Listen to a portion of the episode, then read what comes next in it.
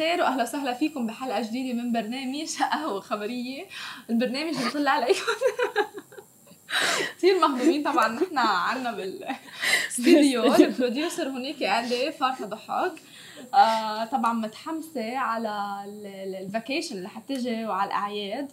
تركتيني آه مراي وراحة صح شايفة؟ آه اليوم آخر يوم لهون لإلي طبعا آه عندي off و next week بنرجع بنطلع هي راحة ثلاث أيام بس يعني الواحد بحس بغيابها كثير صح. رح نبلش مع أول خبرية معنا اليوم وهي تحديدا عن فيسبوك وفيسبوك عم تستحوذ على شركة آه، بتعنى بالألعاب السحابيه أو كل شيء بيتعلق بال cloud واسمها بلاي جيجا الناشئه أو المتخصصة طبعا بتطوير الألعاب السحابيه بهدف تعزيز خدمات الألعاب من شركة فيسبوك. ونحن بنعرف مؤخرا فيسبوك عم بتخوض آه، أو عم بتفوت آه، كل شيء بيتعلق بالألعاب وعندها لعبة هورايزون بكل العالم ناطريتها لتنزل على منصتها قريبا.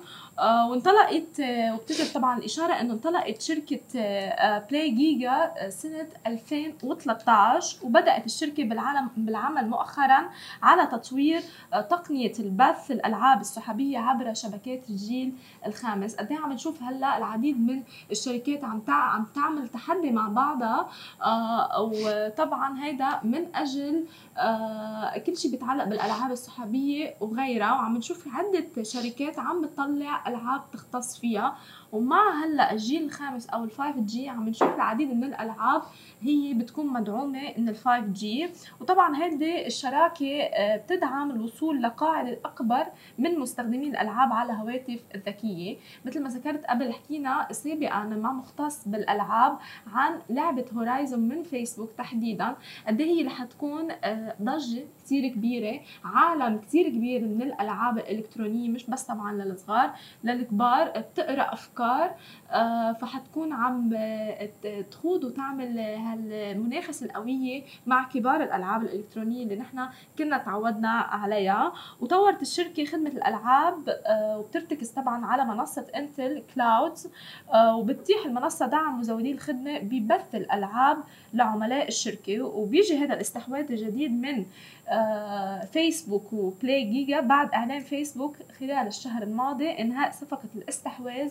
على فيد جيمز اللي اشتهرت بتطوير الألعاب آه، ولعبة الواقع الافتراضي. ونحن بنعرف إنه هورايزن رح تجمع ال virtual reality والواقع الافتراضي بلعبتها. كثير حلو الفيديو يعني حتى أنا عم تابعه مع المشاهدين. آه فعلا اللعبة مبين ملفتة كثير بحس الصغار والكبار رح يلعبوا فيها وينبسطوا كثير فيها. صح. آه ومش بس هيك هلا إنه حلوة بتتميز أول شيء بال 5 G داعمه لل 5 G وكمان هي virtual آه reality أو الواقع الافتراضي كأنه الأشكال حتى يعني حتى الأشكال. أفراد يعني. صح حتى الأشكال. فكتير حكيوا عنها فيسبوك هي رح تنزل ب 2020 ومنشان هيك خطوة فيسبوك على استحواذها لشركات بتطور الألعاب السحابية أو الألعاب اللي بتعتمد على ال clouds وال5 G خطوة كتير مهمة لها لا آه، تخوض هذا المجال اللي هي إنه تنشئ ألعاب لها خاصة بشركة فيسبوك وبيذكر إنه شركة فيسبوك آه، تحرص آه، مؤخرا طبعا على تطوير قسم الألعاب الشركة وهو السبب الرئيسي لعملية الاستحواذ مثل ما ذكرت الاخيره وأشارت الشركة إنه عدد المستخدمين المشتركين بخدمات الألعاب ارتفع ل 700 مليون مستخدم شهريا رقم كتير كبير. صحيح. من قبل ما تنزل حتى صحيح. آه اللعبة. ومثل ما قلت إنه خطوة كتير مهمة من فيسبوك هذا الاستحواذ. قد إيه عم نشوف الشركات لما مثلا تطلع فكرة جديدة على منصتها أو حتى قطاع جديد شو عم تعمل هي؟ الاستراتيجية اللي عم تشتغل فيها إنه عم تستحوذ على شركات. طبعا. هي أصلا بتعني بهول القطاعات بتعني بهول المنصات. لتفيد طبعا لتقوي منصتها أكثر حتى فيسبوك مانا مضطرة هلأ انها تضيع مثلا وقت أو جهد على إنه مثلا آه، تجيب ناس مختصين صح. بأمور ال gaming بالواقع الافتراضي وبكل هالأمور هاي. بيجيبوا شركة already مختصة بهذا المجال وبيقوموا بالاستحواذ عليها. ودائما طبعا ودائما متجهين نحو مثلا هلأ بنشوف كله متجه نحو الواقع الافتراضي درجة أولى. ثاني شيء أي شيء بيدعم ال5 G بتشوفي كل الشركات صح. الكبيرة متجهة نحوه صح. يعني. وأحلى ألعاب اللي هن بيدعموا الواقع الافتراضي بعتقد. ممتعين اللي ما صح. بحب يلعب صح. مثلا مثلي أنا ما كثير بيهوين اللعب الجيمنج آه، العب مضي وقت طبعا. بس لما يكون في شيء بخص الفيرتشوال رياليتي حتى إذا للعوانات و... جدا ممتع. كثير ممتع الخبرية. وأكيد كل العالم ناطرة هورايزون وحيكون لها جماهيرية كتير كبيرة لأنه أصلا في عدد هائل من مستخدمين فيسبوك آه، صحيح. بشكل عام. صحيح. هلا خلينا ننتقل معكم للخبر الثاني معنا لليوم. حكينا فيه سابقا من شي ست أسابيع عن آه، محادثات كانت بين بيجو وفيات. آه، هلا تم الإعلان عن الاندماج بين الشركتين بحيث وقعت آه، فيات كرايسلر الأمريكية الإيطالية وبي إس اي المصنعه لسيارات شركة آه، بيجو المعروفة آه، الفرنسية على اندماج بين الشركتين واللي رح يسفر عن ولادة رابع أكبر شركة صناعة صناعة سيارات بالعالم. آه، قيمة الصفقة حوالي 45 مليار يورو وأوضحت الشركتين أنه مجلس إدارة الشركة الجديدة رح يكون في بضم 11 عضو وبترشح كل شركة منهم خمس أعضاء من آه، مجلس الإدارة الشركة الجديدة. وللآن ما قرروا اسم جديد للشركة لأنه ممكن يطلعوا باسم جديد مختلف كليا عن اسم الشركتين. ومن اللافت طبعا إنه صناعة السيارات حاليا عم تشهد تراجع كتير كبير بالطلب بكل أنحاء العالم لسبب إنه في تكاليف كتير متزايدة على هذا الموضوع. آه، التكاليف صارت مرتفعة تحديدا لا آه، يصنعوا شيء محركات أقل تلوث للبيئة لأنه كله هلا متجه نحو الأمور المستدامة آه، المساعدة والصديقة للبيئة. فبالتالي آه، التكاليف صارت جدا جدا عالية على هذا الموضوع. آه، ولكن بيجو أعلنت عن أرباح جدا قياسية وعالية جدا بعام 2018 آه، بلغت 74 مليار يورو بينما حققت فيات آه، كرايسلر 110 مليارات يورو. وبتبلغ القيمة السوقية للمجموعة الفرنسية حوالي 22.54 مليار يورو ببورصة باريس. أما القيمة السوقية لفيات كرايسلر بنحو 22.5 مليار يورو ببورصة وول ستريت المعروفة. فالأرقام جدا كبيرة. آه هذا خبر الاندماج بتوقع إنه رح يسفر عن فعلا صناعة رابع أكبر شركة لتصنيع السيارات حول العالم. حلو هل هدول الاندماج أو ال collaboration أو حتى الاستحواذات اللي عم نشوفها بمختلف القطاعات هلا آه عم آه، طبعا تعود قصص إيجابية وإيرادات أكثر تطوير للشركات. ومثل ما ذكرت أنت شركات آه، السيارات أو القطاع ال- السيارات وال automotive أكثر شيء عم بيروح على البيئة المستدامة صحيح. عم بيروح على ال e-cars عم بيروح على ال self-driving cars صحيح. كل هيدي. الخبريات. ونحن كثير عم نغطي قصص عن ال self-driving وال e-cars وهول صاروا حتى الشاحنات يعني صح. صارت صديقة للبيئة شاحنات مثلا آه إلكترونية كل هالأمور. motorbikes إلكتروني باص حلو. مدرسة إلكتروني حلو فكله إنه ماشي بتح... باتجاه إنه يكون فعلا صديق للبيئة صح وقد إيه يعني من هون يمكن لعشر سنين الرؤية رح تكون ما بقى حنشوف سيارات تقليدية آه و at least يعني يمكن بالدول المتطورة اللي صحيح. هي إن كانت عربية ولا إن كانت عالمية بالدول المتطورة واللي عندها إمكانية طبعا والأفراد اللي عندهم إمكانية يشتروا لأنه نحن بنعرف أكيد السيارات ال e-cars أو ال self-driving هي أغلى من السيارات. آه العادية بس عم نشوف العديد من العالم عم تتجه لهذا صحيح. بتحب الفكرة بس لسه شوي في آه، يعني تراجع ليش في تراجع بالطلب لأنه الناس مثل ما قلتي إنه السعر كثير.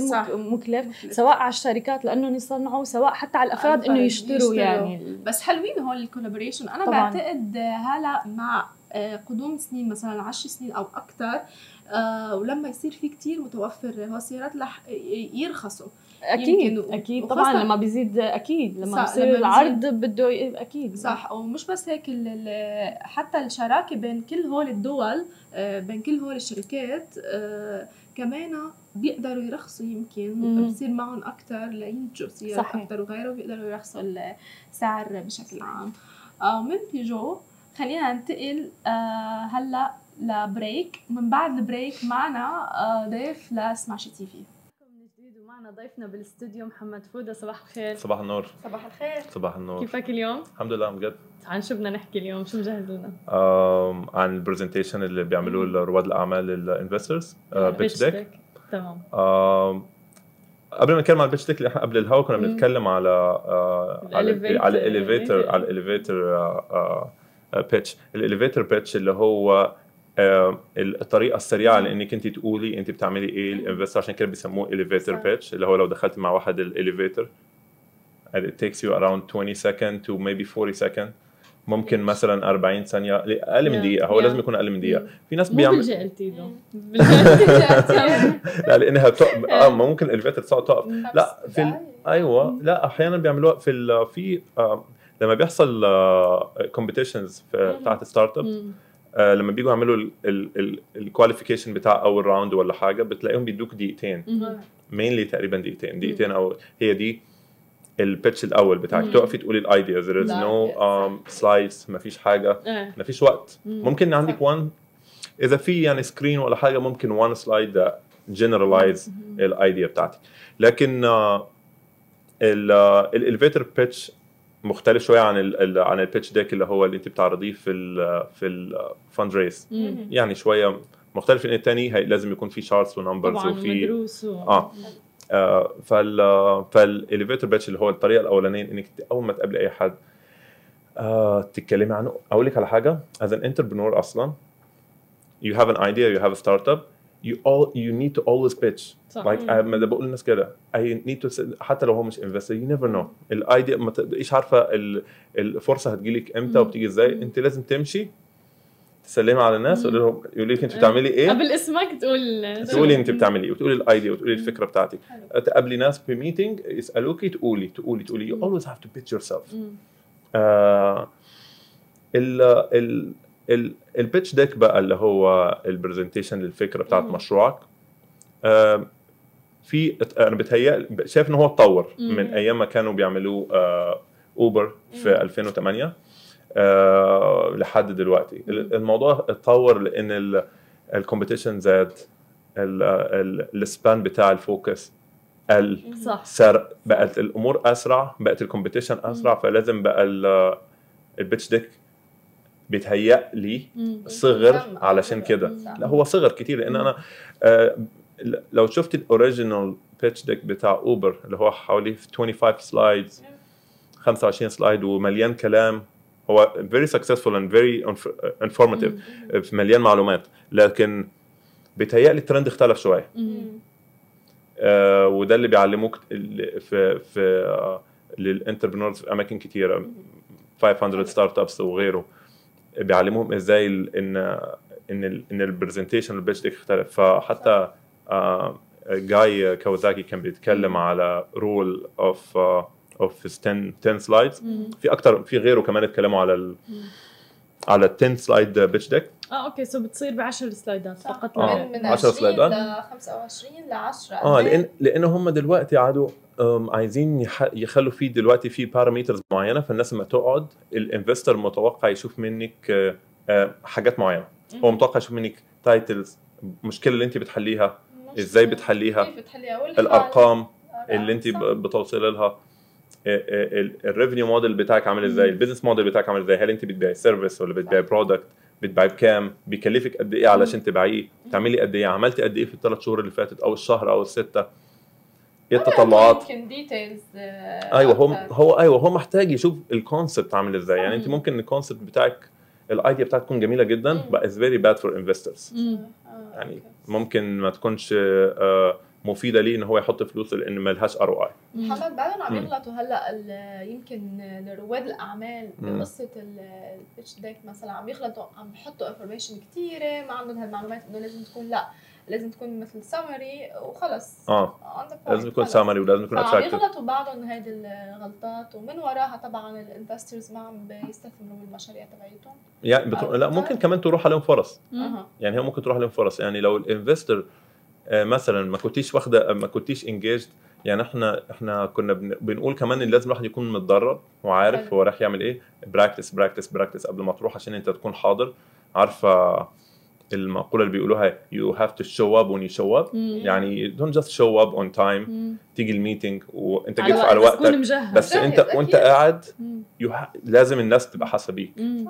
لا أنت عندك حضور مم. كلمة الحضور هي دي مم. بالظبط مش فكرتك يعني قد إيه أيوة. بتكون أنت محضر وعندك هذا الحب لتقنع العالم بالظبط. فحضورك في ال presentation وال pitch بتاعك مهم على قد ما أنت مهم وأنت واقف في ال presentation آه لما كان آه جاي كاوازاكي بيتكلم على ال rule of 10 20 30 هو كان بيقول ال presentation ال pitch deck ال- ال- الأمثل لازم يبقى 10 slide ات مم. آه في 20 ما دقيقة. يقل في 20 دقيقة آه. وال- وال font ما يقلش عن 30 حلو يعني حلو هو هو كتير. he made it, he made it very simple he said this is the rule of 10 20 30 مم. okay خلي خلي ال font بتاعك كبير ما تقعدش. ما تملاش ال slide كلام لأن ما فيش حد هيقعد يقرأ مم. صح. I want big numbers, big big mm-hmm. font. يعني if if if I'm sitting down in Uber, for example, and I see that um, digital solution for taxis, mm-hmm. uh, we save money. We I don't know what what we do. Like uh, people don't have uh, people don't have like أنا بتهيألي لو اوبر عملوا ال presentation بتاعهم دلوقتي هيتعمل كمان بطريقة مختلفة. آه. طيب في بس كتير في أفراد أنا بعرفهم و entrepreneurs ورواد أعمال عم بيدفعوا لأشخاص يعملوا لهم pitch deck ممكن ممكن. فهل هذا الشيء غلط أم صح مثلا؟ هقول لك أنا أنا مش شايف إنه مش مش, مش لازم يكون غلط مم. لأن ال creator إحنا اتكلمنا قبل كده على رائد الأعمال المفروض. يتحك يستخدم ال tools اللي حواليه. افرضي أنت عندك فكرة جميلة جدا. بس عايزة واحد graphic designer يعملها لك هو ما عندوش الفكرة هو. أصلا مش فارق معاه إذا أنت. بتحلي مشكلة transportation ولا بالضبط. ولا هو مش عارف بس أنت you can tell him. ويرسمها فليه لا إذا حد هيعمل لك حاجة معينة أو يساعدك لأن. في mentors كتار بيساعدوا من الناس في ال pitch. deck بتاعهم أكيد. بس ال idea بتاعت ال entrepreneur بتاعت رائد الأعمال مم. فأنا مش شايف إن هي فيها مو مشكله غلط بس معناتها. لازم يعني يتدرب عليها قبل طبعا ال- بتهيألي لأن- لأن في best practice دلوقتي ال investor قاعد مستني يشوف الحاجات المعينة اللي هي مش ممكن ما تكونش 10 slides ممكن مم. تكون 12 يعني طبعاً. 14 خلينا نقول. حاجات مختلفة فجاي كاوازاكي لما كان بيتكلم عليهم كان بيتكلم على إن هو يبدأ ب ممكن أقول لك ال 10 مم. slides بسرعة كان بيقول إن أول slide لازم يكون ال title.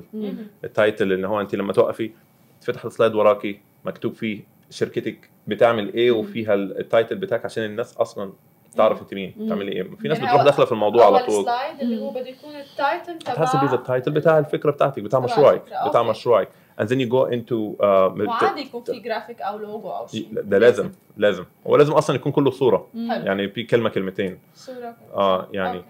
آه بعدين بتروح على ال problem إن. قبل كده ما اتكلمنا على إن قد إيه مهم آه إن الواحد يكون عنده قصة.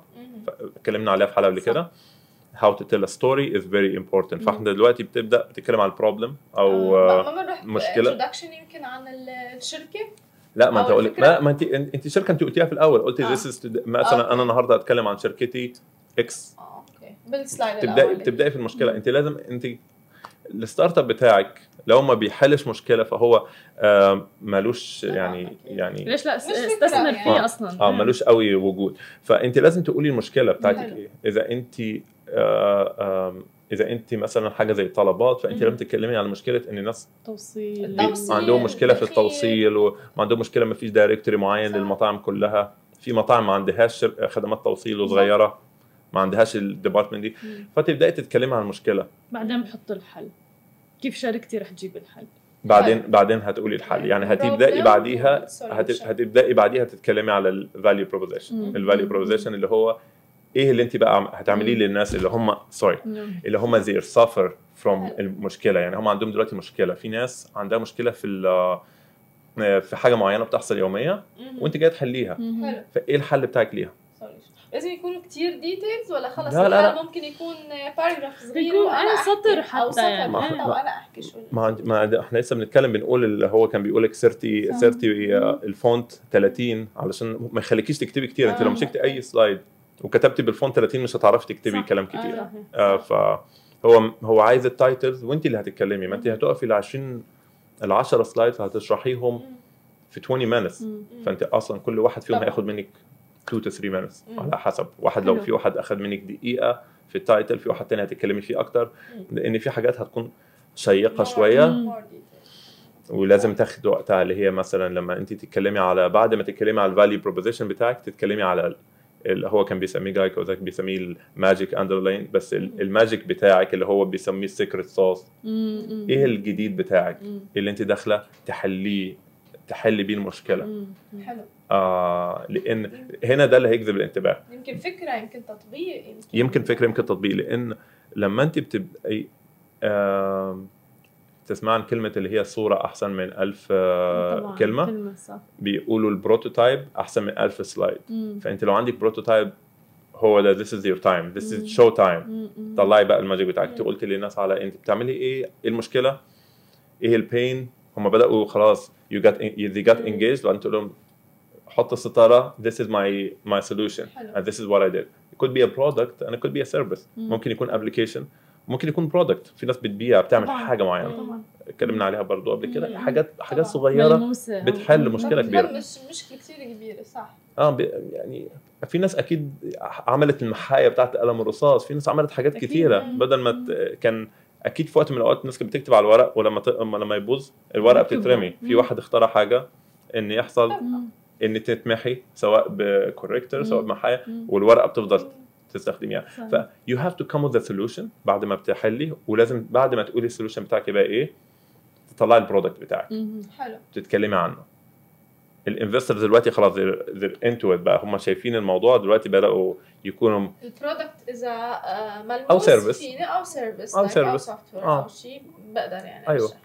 يعني آه تفتكروا ال presentations بتاعت Steve Job when he used to have like the pod and he put it in his pocket or the phone مم. and show it how small it is لأن هو he's selling a product هو بيبيع product فبيلازم يوري الناس بقى. هم الناس بتقعد. كل سنة مستنية الايفون الجديد.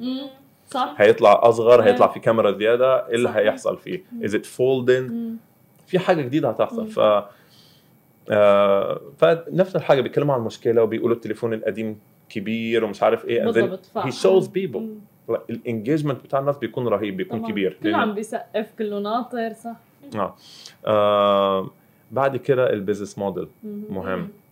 ال business model بعدنا إحنا بال slides إحنا إحنا وصلنا يمكن آخر slide خم... مم. خم... خامس slide لا إحنا من... هو بيتكلم على ال title title على فكرة anyone can google the 10 slides. Yeah. is very Exactly. يعني آه، أم، ال... أنت بتتكلمي على على ال title بتتكلمي بعد ال title على ال problem تتكلمي بعد ال problem على ال value proposition اللي هي الحل. بعدين تتكلمي على ال... ال... على ال... على ال magic بتاعك الحل بتاعك إيه. إيه ال product أو. ال service اللي انت هتعمليه. آه بعدين تبدأي تتكلمي على ال business model. ال business model بتاعك اللي هو آه انت بقى تبداي تعملي فلوس إزاي؟ يعني إيه اللي إيه تخيلك؟ صح. هل هو B to B B to C هل هو subscription هل هو الناس بتدفع بتشتري ال product بتاعك فبتدفع ثمنه؟ ولا هل هو subscription هل هو software. فالناس بتدفع monthly وبتستخدمه. ولما بيب... لما بيبطلوا يدفعوا بتوقف. لازم يكون في business model أو إنك أنت بتاخدي percentage of لو أنت بت... زي Uber مثلا. أو لو أنت زي آه، أي ديليفري بتاخدي بتاخدي percentage أنت. بتقدمي خدمة you a middleman مم. things go around you So people pay money percentage. and you cut your percentage لازم يكون في business model واضح مم. آه لأن investors looking at numbers. في الآخر طبعاً. زي ما اتكلمنا you have a brilliant idea does it make money or not Exactly. من الآخر، أنا عم بحط okay. مصاريف بالموضوع ليش لحتى آه. فالمهم ان يعرف آه، ال business model عامل إزاي وبعد ما ال business model بتاعك شكله كويس إيه خطتك إنك أنت go to market اللي بيجي بعد ال business حلو. موديل دلوقتي ال plan يعني آه لا وإزاي هتبيعيه للس... لل... لل... لل users مم. يعني انت ممكن يكون عندي خلاص كل حاجة مدروسة لكن فين بقى ال marketing plan وفين إزاي زي ما بيقولوا في. في عالم ال business بيقول لك الفلوس بتاعتك موجودة في جيب ال customer لو. أصلا فلوسك موجودة في جيب... هتجيبيها إزاي تاني صح. يعني أو مش تاني انت. فلوسك موجودة في جيب ال customers مم. انت لازم تجيبيها في جيبك انت. how how؟ can you. إزاي. إزاي هتقنعيه إيه ال- الاستراتيجي بتاعتك آه إذا آه مثلا collaboration مع ناس معينة عاملة partnership مع ناس معينة عندك marketing campaign لازم تشرحي. الخطة بتاعتك اللي هي go to market بعد ما عملتي ال ال business model بعد ما. شرحت. ال business model. آه خلصتي انت من الحاجات دي شرحت ال idea بتاعتك شرحت إزاي هتعمليها لازم تبدأي تتكلمي على ال competition اللي بتاعتك في ال market. لو في competition.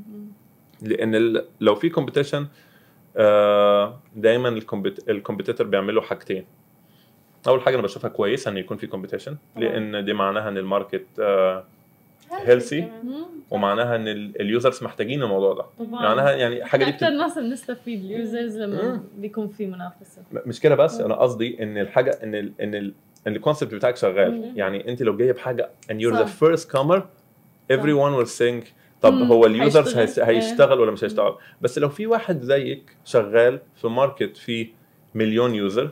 وهو شغال وفي 2000 واحد بيشتروا منه أو 1000 واحد معناها لسه في 900 ألف واحد طبعا their potential customer so competition ممكن زي, زي ما آه، بي زي ما بيقولوا دايما لو في شارع فاضي واحد. فتح فيه. مطعم بيبيع حاجة معينة واشتغل هتلاقي فيه ثلاثة مطاعم اشتغل ممكن الشارع ده يفضل فاضي. قبليها 10 سنين. بس من أول ما هيظهر واحد تبدأ ال competition تظهر ولو إنه في ناس بتنظر للموضوع على إنه مثلا لا في شركة already طالعة عم تحكي فكرتي ولو إنه هذا الموضوع غلط وأنت وضحت الفكرة بطريقة غلط- جدا غلط صح. غلط يعني جدا. بالعكس هو مهد لك الطريق أصلا غلط جدا يعني ممكن تتعلم من أخطائه ممكن تتعلم من في مسيرته كم شركة دليفري هنا بالضبط. في الشارع أنت ماشية في الإشارة بتشوفي كم شركة دليفري تماماً. في زوماتو وفي طلبات وفي دليفرو وفي تبعنا الموبايل تبعنا كمان والأشخاص application. ال customers كمان consumers بيستخدموا كذا آه، application كذا يعني مش. يعني ضروري يعني أنا بستخدم هذا لأنه بلاقي في هذا المطعم هذا مع إنه صاروا يجمعوا تقريبا كل المطاعم مم. يعني. آه. بس عندي على التليفون كذا application عادي. عادي. واللي هيعمل لك pop up اللي هيبعت لك notification قبل الثاني يعني it's competition وكله اللي بياخذ بيعمل offer اللي بيعمل بيعمل بس حتى كله صح بياخد هي market share. حلو كثير الموضوع المنافسة. أنا دائما بحكي عنه حتى لرواد الأعمال. مم. يعني بحسوا إنه في متعة أصلا بال journey تبعهم بالرحلة اللي خايضين فيها بمجال ريادة الأعمال. بعلي ال quality كمان. بالضبط يعني أنت دائما ما رح تمل ما رح تحس إنه خلص أنا عملت واكتفيت وهن مكتفين الزبائن مكتفين. مم. ولكن لما دائما في منافسة أنا دائما بفكر كيف أفضل كيف الخدمات. تبعي تكون on the top هتلاقي في حد دايما عم- بي push you to the بالضبط مش هتلاقي لأن مش هتوصل لل comfort zone ابدا. ابدا ودي حاجة مفيدة ليكي. مم. زي ما هي مفيدة لل customers هي مفيدة ليكي. أنت دلوقتي competition. انت ما انت. ما لو وقفتي في حد هيطلع قدامك فدايما دايما هتقعدي تطوري فالكل بيستفيد أنا بشوف. ال competition دي حاجة جميلة. competition معناها إن ال market آه، صالح لل- لل business. idea. وال market منيح يعني آه، كويس. ومعناها ان ان إن إنك انت آه، تقدري دايما تطوري وتقدري دايما ت compete ودايما هتلاقي في حاجات ناقصة عند ال competitor بتاعك ممكن تزوديها. هو يزود حاجة فانت صح. تعمليها. هو ال competition بتاعك آه، ممكن يكون آه، ملهم ليكي كمان في طبعا أفكار كتير يعني يعني طبعاً. أكيد آه، case study يعني it's live case study بعد ما تتكلمي عن ال competition. آه، وانت بت- بتقولي pitch deck لازم تتكلمي عن ال team بتاعك اللي هو ال star team. أو ال management team. أو ال founders مين الناس اللي موجودة هو دلوقتي say he likes the idea he sees the founder the. CEO in front of him pitching مين بقى اللي معاه مين. ال team اللي معاه. اللي هم إحنا اتكلمنا عليها قبل كده كنا بنتكلم على ال creator and operator طبعا صح وال technical فهل هن موجودين فعلا في آه. خليط آه ف فال ال آه، ال team مهم إنك أنت تعرضيه. بالذات ال star team بتاعك اللي هو دايما في ال startups مم. هتلاقي في team صغير بس very effective. هتلاقي منهم التك جاي أيوه. and the CEO is was who's the guy who who closed the deals or he did, يعني بيفكر دايما في ال marketing مم. وبيفكر دايما في ال في ال whole process وال business process وهتلاقي ال sales team وهتلاقي ال technical team or. marketing team. هتلاقي فيه مجموعة star team قدامك. they can really develop this idea وياخدوها ويخلوها business في اختلاف بال skills تبعهم لازم. لازم. ال- الاختلاف في. ال skills ده هو اللي هيخلي ال startup ناجح. بعد ما اتكلمتي آه، آه، بعد ما اتكلمتي على ال team بتتكلمي على ال financial بقى projection ان انت خلاص دلوقتي بدات هتخلصي ال presentation. إحنا وصلت مثلا وصلت عند ال slide رقم 8 ولا مم. حاجة لو إحنا بنتكلم فعلا ال presentation بتاعك كان 10 كان slides. انت دلوقتي you gonna raise fund خلاص وصلت يعني. للمرحله آه. الاخيره. فلازم تتكلمي على ال financial projection بتاعك. ال financial projection بتاعك اللي هو انت آه، لو انت بادئة بقالك مثلا شهرين ولا. ستة ولا سنة إيه اللي عملتيه؟ إيه اللي عملتيه في الوقت ده وهت هت بتبيعي إزاي يعني. ال subscription بتاعك ال achievements ممكن ال achievements معاها يعني أنت دلوقتي آه ال achievements شوية غير ال financial you should include it مع في, بر- في slide لوحدها يمكن بعديها. تقولي إن أنا دخلت في أربع competition كسبت واحدة nominated حلو. مرتين um, I'm the, the only person in, in Abu Dhabi to start أو ولا في مم. دبي. أنا أول واحد أطلع. عندك. تطلعي. Yeah. لازم. لازم تطلعي. لازم تقولي. يعني آه آه تقولي أنا لسه ك... أيوه. I've been mentioned in few articles. جوجل اتكلمت عني once. Who knows? مم. whatever. يعني ما تخليش ال achievement بتاعتك في ال... في ال... في الدرج. لو في حاجة طلعيها. طلعي. اتكلمي عليها. اتكلمي عليها. Because if you was يعني لو انت if you were recognized لو انت كان حد اتكلم عليكي قبل كده لازم تقولي. لو شاركتي في حاجة لازم تقولي. لأن في حاجات في مسابقات حتى المشاركة فيها بتكون ب rules معينة. طبعا. إنك أنت طبعاً. موجود حتى الم- معناتها أنت مؤهل يعني. ال investors ما حيعرف يعني. إذا أنت ما خبرتيه عن ال achievements مش ه- ما رح يعرف. آه آه. فبيديكي validation أكتر. آه بس ال financial projection لازم تقولي انت آه عملتي إيه؟ لأن لأن دايما ال startups بيخافوا من الأرقام آه إن هي ما تكونش كبيرة. صح. ولو إن ال investor أحيانا بيكون ما بيهموش قوي قد ما بيهمه مثلا آه إن الرقم ده معمول في وقت معين مم.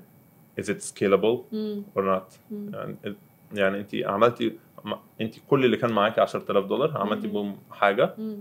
وبعتيها and and it really works عملتيها حتى لو الأرقام صغيرة هذا ما بيعني إنه حتى لو أرقام صغيرة ما انت انت عملتي البرودكت وبعد ما عملتيه بعتيه and you made uh, 15000 يعني انت مم. عملتي كان عندك 10 اشتغلتي عملتيهم 15 دلوقتي لو انت مشيتي في ال في ال لو انت من غير investment هتاخدي ال 15 هتخليهم 20 هتاخدي ال 20 هتخليهم 30 and in your scale بالراحة انت دلوقتي need fund to take this 10000 بيسرع لي بس العجل شوي he he put he put money you make it 10 times bigger مم. فال profit goes 10 times bigger exactly. if he sees a number and the scale مم. هو بيرتاح مم. هو بيحس بال بال بال, بال طمأنينة خلص إنه بالطمأنينة إيه، وبإن. ال idea هتشتغل إيه.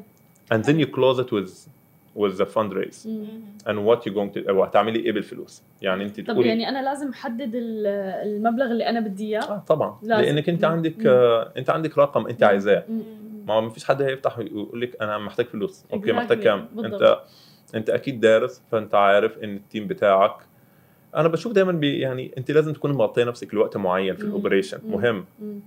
وال وال marketing وال scale بتاعك لو أنت عايزة تكبري أو لو أنت عايزه عندك product وعايزة تكبريه أو لو أنت بتعملي service.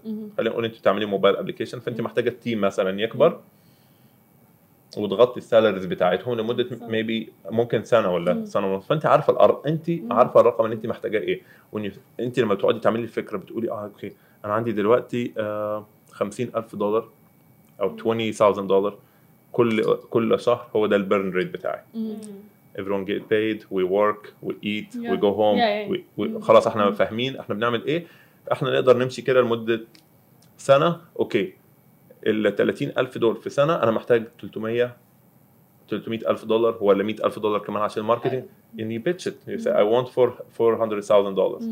وتقولي بقى انت هتدي له إيه مقابلها حلو حلو. هتدي له 10% مم. هتدي له 20% بيحدد ال- الأشخاص طبعا السعر will always negotiate طبعاً. هم دايما. هيجوا لك. أنت تقولي أنا هدي لك حتى لو هو حتى لو هو حابب ال idea مم. هيحاول على قد ما يقدر ما هو إذا business بني آدم آه. ال businessman يعني إذا businessman هيحاول يدفع لك 100 وبدل. ما ياخد 10 ياخد 20 أكيد وممكن تتفقوا في الآخر على 15 يعني مم. لازم يكون عندك طب هل الواحد لازم يترك هاي ال gap يحطها آه. بالحسبان؟ أنت لازم يكون عندك مرونة ك كرج- ك كرائد أعمال وقد إيه أنت محتاج ال fundraise. ما ممكن أنت تكون مح- من غيره مش هتقدر تكمل صحيح فلازم يكون بح- بحاجة له يعني يعني فلازم يكون في شوية مرونة أو إنك أنت تكون عارف إن لو واحد هيخش معاك partner وهياخد جزء معين وهيفيدك إنك أنت تكبر ال value بتاعتك أصلا هتكبر مم، فأنت طبعاً. لازم يكون عندك مخك مفتوح. ل- وعندك مرونة. للكلام ده This is I think this is يعني دي طريقة لل- إن الواحد يحط ال pitch deck بتاعه من الألف ياخد الواحد من الرحلة من الالف للياء كده يوصله. للاخر ويقول لهم ال fundraise اللي هو محتاجه إيه then he close ويتكلم بقى مع ال investors ويتكلم معنا حلو حلو مم. يعني هو ال steps يمكن اللي دي دي, دي يمكن دلوقتي. دلوقتي آه دي أحسن سيناريو دلوقتي مم. المفروض أي رائد اعمال يبقى ماشي عليه حلو حلو آه طب محمد هلا نحن حكينا قبل آه عنا ما. بعرف إذا ال investors بهيدي الحالة مثلا دول إذا أوكي قبلوا ال- الفكرة they invest يعني دفعوا فيها ما ممكن يت- يتدخلوا بتفاصيل الشركة أو حتى يمكن أقل شيء يمكن يغيروا موظف إذا كان هذا معتمد على مم. الأرباح فيهم عندهم هذا القرار هم ما عندهمش القرار ده لو مش موجود في ال في. ال contracts وفي آه، العقد كله لازم يعني, يكون. يعني لازم كله يكون في العقد وال investors عامة ما بيحبوش يخشوا قوي في ال operation ما بيحب يعني ال investors ما بيحبوش يخشوا في ال- في الإدارة. وفي ال scale وفي ال team لأن هو داخل على حاجة معينة هو مؤمن بيها هو ممكن يساعدك. بال network بتاعه ال connection بتاعه إن. إن إنتوا تكبروا ال team تعملوا سموها إنما- شراكة استراتيجية صارت. آه. شراكة استراتيجية. هو أصلا أي investor هتلاقيه بيتكلم دايما آه جاري في دايما بيتكلم على إيه دلوقتي في كل ال... في كل الفيديوهات بتاعته. lately بيتكلم على إيه على تيك توك بس هيز نوت. انفستنج He's not investing فيها؟ لأنه أنا لما. قابلته آه سألته انستغرام أو تيك توك قال لي تيك توك قال لي Yeah. مع إنه كل العالم هلأ مفكرتني إنه أنا مستثمر فيه بس ما بنعرف بلكي he- هو, هو أنا فاكر إنه هو كان بيقول في interview بتاعه من أربع سنين ولا. من زمان من فترة مش عارف تيك توك طلع من. إمتى بس كان بيقول إن هو he's investing فيها بس الفكرة كلها مم. إن هو he was investing في فيسبوك وفي مم. حاجات تانية وأوبر. فالناس دايما مم. آه، أنت ك investor لما بتحطي حاجة في فكرة طبعا بس مش مش مك مش حتى ما تكونش كبيرة لو أنت حاطة في لو أنت دلوقتي آه، brand كاردون على سيرة هذا ما بيشيل الستاربكس من إيده ودائما بكل الستوريز بيكون ماسك هو مرته الستاربكس لازم يروحوا مم. يشتروا ستاربكس ليش؟ لأنه هن أسهمهم عندهم-. عندهم marketing. فأنت- آه، بيل جيتس كوكا كولا آه. يعني حتى بال documentary تبعه على نتفليكس م- اللي يركز مم. بده كوكا كولا. طيب إنه شو فهي الفكرة من ال... فأنت ك investor أنت عايزه تروجي الحاجة اللي أنت داخلة فيها طبعاً. أنت متشاركة فيها فهتلاقي دايما ال investors كده. آه، بي- investors مثل مثل أسامي كبيرة يعني ب- على السوشيال ميديا بيأثروا بالمجتمع مؤثرين بالمجتمع فإذا هن حملوها هيدي أكيد طبعاً. العالم رح يمكن طب- طبعاً، بهذا الشيء والناس الصغيرة بتعمل نفس الحاجة لو أنت مم. عندك دلوقتي آه، أنت invest in say an accounting tech company كل ما تقابلي واحدة تقولي له آه ال accounting مم. استخدم الحاجة دي أو الحاجة دي كذا آه، أكيد- أكيد. حتروجي لها آه، أكيد حتى- لمنفعتك لمنفعتك وال scale بتاعك اللي أنت. عايزه تكبريها فهتلاقي دايما ال investor بيفكر آه، في how to scale the business. أكتر ما بيفكر في إنه آه، ممكن يقعد موظف ولا لأ. يعني حلو مش هي هتكون التفاصيل الصغيرة ما مم. بيحب يفوت لأنه هو مش عايز يخش في الإدارة. وال operation يعني حاجة شوية. وجع دماغه أصلا. هو داخل هي invest. مش داخل يعمل يعمل startup يعني كمان على الحلقة اللي حكيناها عن مم. أنواع المستثمرين آه، آه، آه، آه. طب. إذا بدنا نحكي عن success stories بال pitch decks تحديدا مثلا أنا بعرف مثلا Airbnb. Uber أو شيء هيك أو احكي لنا أكثر عن أحلى مثلا success story أو ليش هي هدول هو- كانت كلها شركات ناشئة ما حدا سمع فيها. هو في هو في في حاجات كمان حلوة كتير كمان غيرهم. مم. آه أنا بتا... كلهم بيجتمعوا في حاجة إن هو كان في بين. وهم حلوة. صح. يعني كان- كان في مشكلة. كان في مشكلة كان في مشكلة. في ألم عند الناس يعني مم. ب Airbnb لما كان بيتكلم على إنه هو وصاحبه ما يمشوا ومش عارف إيه. صح. he he came هو بدأ بالقصة. وشرح للناس مم. ورى لهم ال- في ال slide الصورة والمأساة. والكلام ده وبعدين إزاي الناس ممكن بعد كده تقعد في بيوت الناس. وتأجر. آه في في أوبر آه كانوا بيتكلموا على ال- المشاكل بتاعت آه New York City وإزاي نيويورك. سيتي زحمة وسان فرانسيسكو وإزاي. المدن دي زحمة والناس كل كل وقتها بيروح إن هي. توقف تاكسي. ولازم تتكلمي فالناس اللي بتسمع عارفة وحاسة لأن هم عايشين حياة طبعا يعني أنت لما تقول لي آه، دلوقتي في مشكلة إنك أنت ب- عشان تاخد تاكسي بتأخر نص ساعة. وعشان تكلم شركة تجيب لك تاكسي لازم نديهم notification قبليها بساعتين وثلاثه هم ده الحاجات اللي كانوا بيقولوها في ال story فالناس اللي فاهم اللي قاعدة حاسة. حاسة. بالمشكلة حاسة بعدين ي- بعدين يجي لك بقى يقول لك okay هنعمل لك حل بإن ممكن الراجل اللي تحت في الشارع معدي ياخديك معاه. ف it makes sense هو ده اللي. حتى لعبوا على ال emotions هون يعني على أيوة. العواطف تبع الناس فهو دي اللي هي هو ده ده اللي خلاهم very successful story يعني هم حتى كانوا بدهم آه، لما when they revealed the first pitch deck حطوه في آه، آه، لل- للناس لل public حلو ممتع حتى لما مم. بتشوفه حلو يعني مم. هو بس بس هو في كلام كتير أكتر إيه. من graphics أكيد إيه. بس هذا الموضوع كان كان يمكن ال old school هلا آه يعني كان من 11 سنة يمكن آه. school لازم يكون يعني شوية أسرع أسرع. متهيألي لازم أسرع more هذا جرافيك صارت محمد مم. بكل حياتنا يعني مثلا هلأ أنا إذا بيبعتوا لي إيميل مليان أنا بالنسبة لإلي يعني مم. حتى حكيت مع كذا أشخاص الإيميل المليان ما حينقرا حتى لو أنت عم تبعته لمديرك خلص أعطيه شو المشكلة شو الحل وخلص أيوه. عشان كده في ناس بتحط أيوه بالظبط كده خلص بالضبط. يعني حتى بال CV على فكرة عندك. experience كتير okay fine ما تحط مليون هيدا ما. حدا حيقراه ال CV رح ينكب. يعني في عالم بتفهم بال CV بتقول لك لو عندك 20 سنة 30 سنة خبرة حط ال- هيدا خلص point حط الحاجات ال- ضروري تحطي like أنا اشتغلت أنا عمري 16 أكيد. سنة إيه. حط الحاجات ال interesting exactly و related أصلا الهدف اللي بدك توصلي له exactly وكمان بيقدروا الأشخاص يحكوا مع بال interview يقولوا بس إنه يعني CV صفحتين أو ثلاثة ما هو هو ال CV ده دلوقتي عامل زي ال elevator thing the elevator pitch هو لازم. يكون لازم يكون صغير ويكون يخلي اللي قدامك يكلمك. آه. يعني آه، أنا ما بحبش ال CVهات الطويلة وما بحبش الكلام ده وبعدين الناس بقت مختلفة شوية. أنا مش عارف إذا في ناس لسه بتبص. على ال CV. أنا على ال CV ولا لأ؟ لأنه الناس صارت تبحث عليكي أونلاين. شو ال portfolio تبعك؟ شو مشتغلة أونلاين انت أيوة، مثلا؟ أيوة. إيه. حتى ب LinkedIn لما بتحط هذا فيك يعني ما ينقرا أو ما تحط ال CV. أو يعني بس على شو عم أنا فاكر. زمان كنت في أمريكا كنت عايز اجر مكان في سان فرانسيسكو. وبعدين آه، لما اتصلت دخلت على Craigslist وقعدت أنقي الأماكن واتصلت على على على ناس. في الناس منهم قالوا لي ابعتوا لي ابعت لي الفيسبوك بتاعك. أنا فيسبوك أنا was like فيسبوك عايزين- عايزين يشوفوا what's your habit Are you, Exactly. أنت واحد عادي ولا واحد ما هم انت you could be anyone ما أنت هتيجي تسكن معانا تعمل لنا غريب يعني سؤال غريب بس شايفه طريقة الناس في. البحث عنك.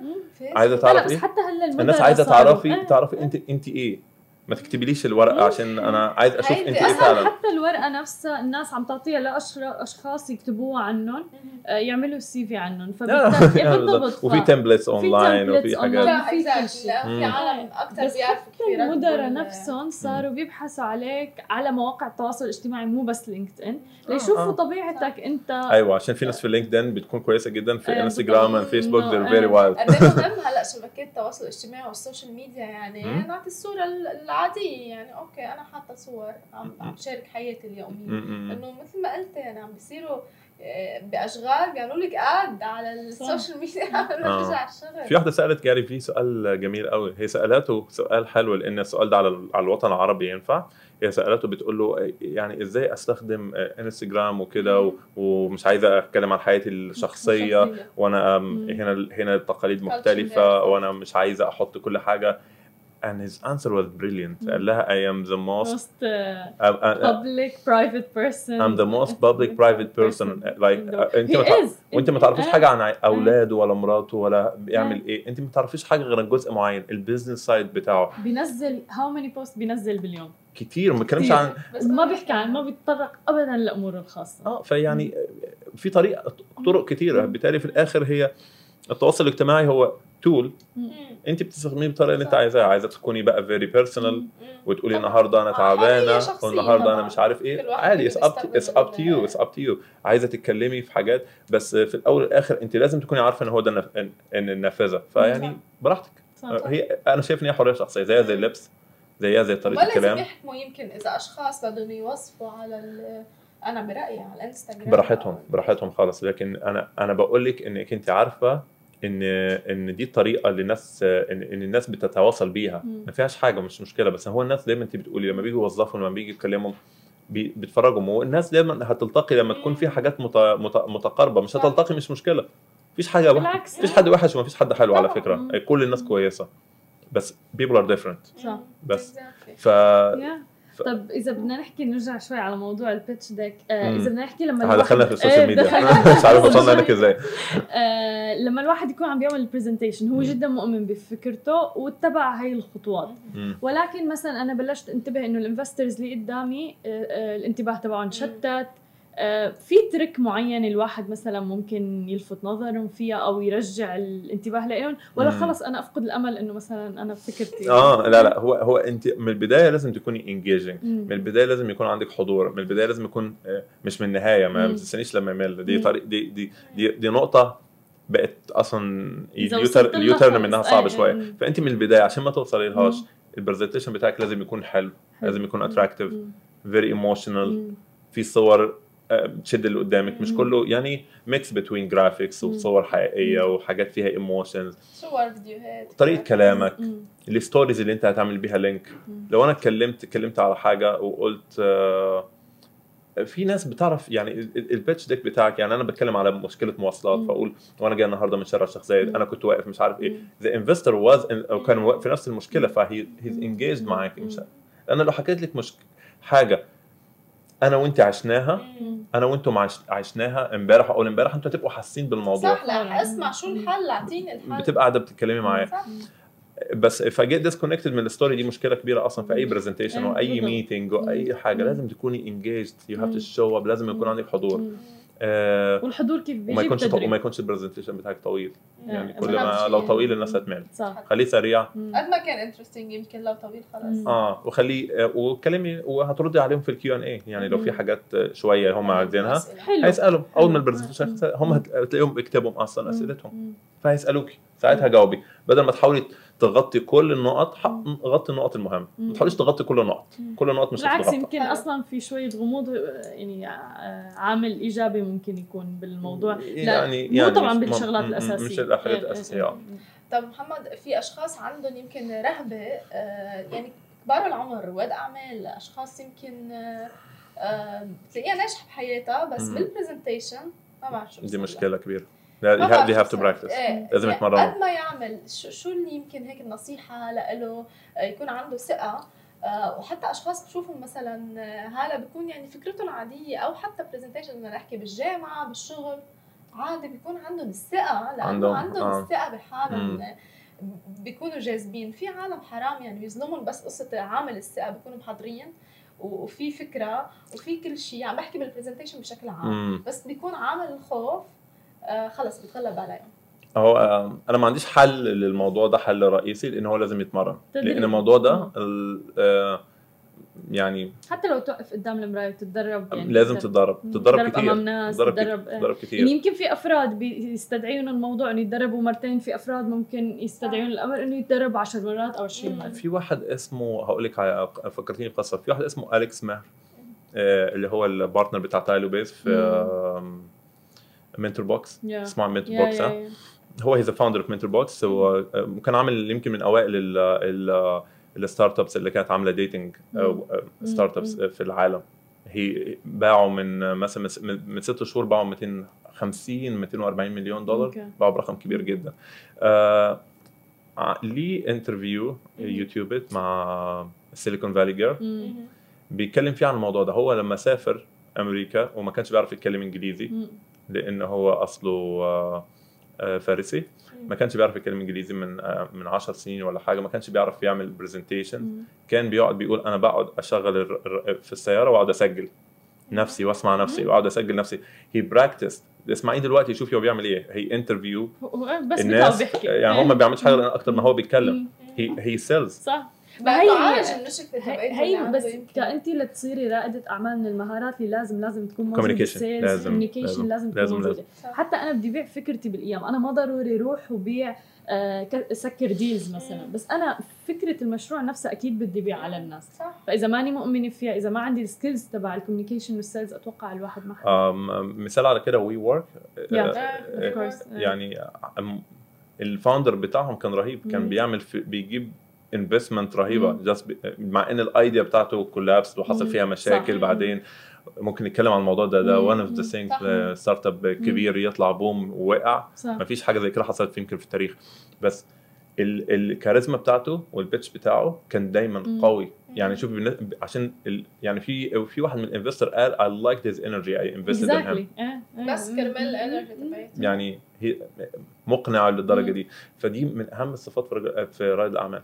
إذا مش موجودة لا ده أهم من يعني مهم إنك أنت تتمرن عليها أو حد من ال team يمكن غيرك اللي يعمل صح. presentation مم. لو في حد تاني. في في في startups بتلاقي واحد من ال co-founders هو اللي بيعمل presentation. يعني عنده communication skills أعلى. عادي. صح دايما في شركات فيها marketing team. هي sales idea وال idea مش بتاعتهم بس they know how to طبعاً، communicate it. بالضبط، ما فيهاش. مشكلة. It's gift في الآخر. It's skill لازم تستخدم. صحيح. ما عندكيش؟ تمرني عليها. بالضبط. مفيش حل. ما في. لازم ما فيش حل. ما فيش حل. مهمة جدا. حلو.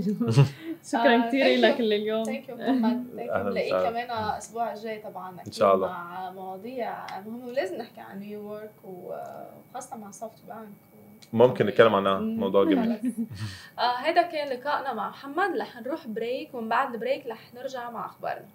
رجعنا لكم من جديد من منصة Smashi TV ومعنا خبرية عن شركة أبل وتسريبات لل features الجديدة اللي حتنزلها بتليفوناتها سنة 2020 واللي هي بصمة على الشاشة نحن مثل ما بنعرف إنه آه، في بصمة أكيد لتليفونات أبل بس في إلها محل البصمة. هلأ البصمة صارت على الشاشة. تقنية جديدة أخذت فيها آه، براءة آه، اختراع طبعا وكشف موقع أبل عن آه، براءة اختراع جديدة لشركته بتقنية استشعار البصمة بالشاشة اللي بيمكن من إنه تدعمها بهواتف ايفون 12 واتجهت شركة أبل لاستبدال تقنية الاستشعار آه، عبر الشاشة بتقنية التعرف على الوجه ونحن شفناها بالعديد من التليفونات اللي بتخص آه، آيفون آه، أبل. وكانت التقنية كمان العديد من الشركات العالمية اتجهت إنه تعمل تليفونات ينفتحوا على الوجه أو التعرف على الوجه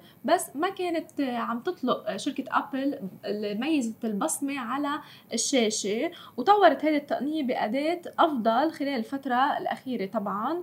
وموقع أبل كشف عن براءة الاختراع لشركته بتقنية الاستشعار البصمة المدمجة أو بقلب الشاشة بحد ذاتها وبتشير التوقعات إنه تقنية الاستشعار البصمة المدمجة بالشاشة بتقتصر على هواتف آه، ايفون 12 بس اللي حتنزل طبعا آه، تلقائيا ب 2020 بس تجر الإشارة إنه شركة ابل كانت عم بتقدم هذه الفكرة سنة 2017 يعني منا جديدة. صحيح. بس ما أخذت عليها آه، براءة اختراع هيدي السنة أخذت عليها براءة اختراع ورح تنطلق بكل تليفونات ايفون البصمة على الشاشه عم نشوف العديد من الشركات عم نحط features جديدة أو ميزات جديدة على تليفوناتها ومنها تجذب كل المستخدمين إن كان من محبي ابل أو غير محبي ابل آه وحلو كتير عم نشوف قصة البصمات على الشاشة البصمات يمكن الوجه كمان العديد من غير إنه ال password التقليدي صحيح يعني كثير اختصر علينا وقت وجهد الموضوع يعني حتى على ال computers على اللابتوب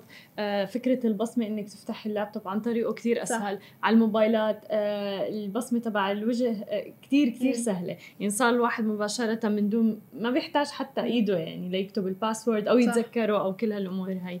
فدائما ابل سباقة بهالأمور هاي وبتستاهل دائما براءة الاختراع فيها. صح. صراحة آه هلا خلينا ننتقل معكم لتطبيق آه أثار جدل واسع كتير كبير.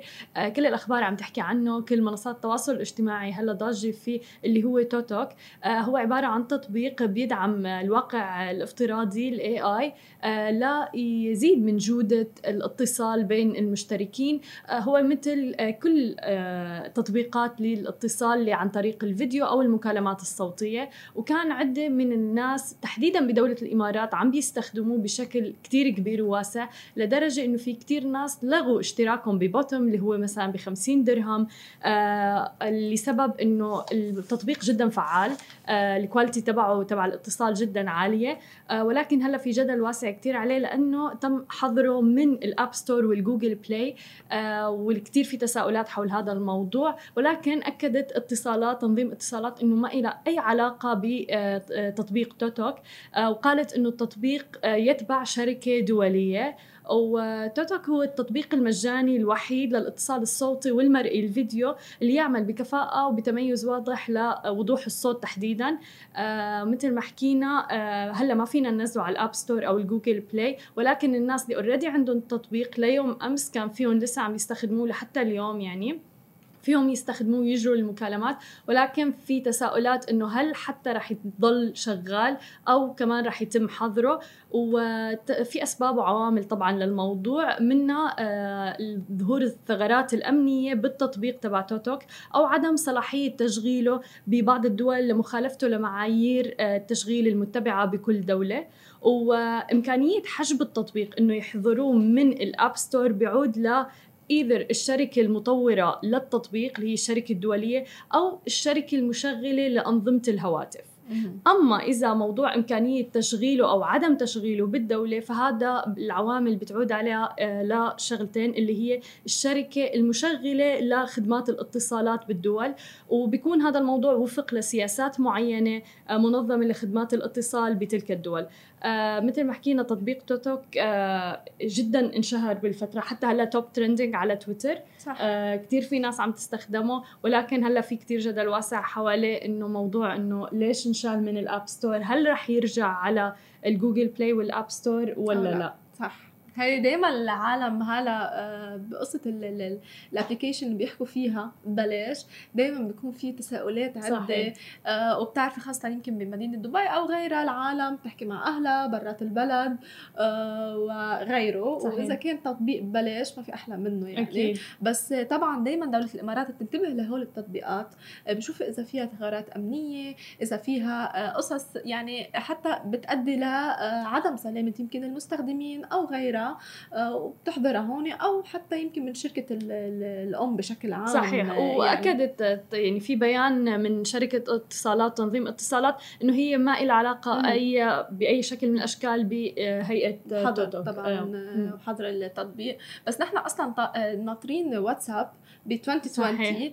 آه وبعدني كنت عم بحكي هلا من شوي عم أقول لها أمتى آه واتساب رح ينزلوا قالت ليش أنا بشتغل عندهم آه نحن غطينا خبرية واتساب قبل آه وحكينا إنه رح تصير هي ببلاش. نقدر نعمل آه صحيح. واتساب call وندق قد إيه حتهين علينا وقد إيه حيمكن نمحي كل ال applications اللي نحن نازلينها يمكن لنحكي نتواصل كصوت وصورة for free بعتقد واتساب هو اللي حيكون مهيمن آه، بس للأمانة okay. جودة توتوك أنا جربته مم. جودة المكالمات الصوتية والمرئية فيه على حلو. الفيديو جدا عالية بصراحة حلو. جدا جدا عالية يعني خسارة لنا ما بيقطع ما بيقطش آه كافة أنحاء العالم آه، حتى يعني في إيميل رسمي إجا من آه توتوك الشركة. آه طبعا إنه رح تواجهوا مشاكل بتنزيل التطبيق. آه، okay. ما عاد موجود. إذا بتعملوا له search أو بحث ما موجود, ما موجود. صح. آه ولكن الناس اللي already منزلينه ففيهم يشتغلوا عليه. يعني. بس آه لايمتى ما بنعرف أنا لا ما نزلته بس حلو تكون جودته كتير منيحة.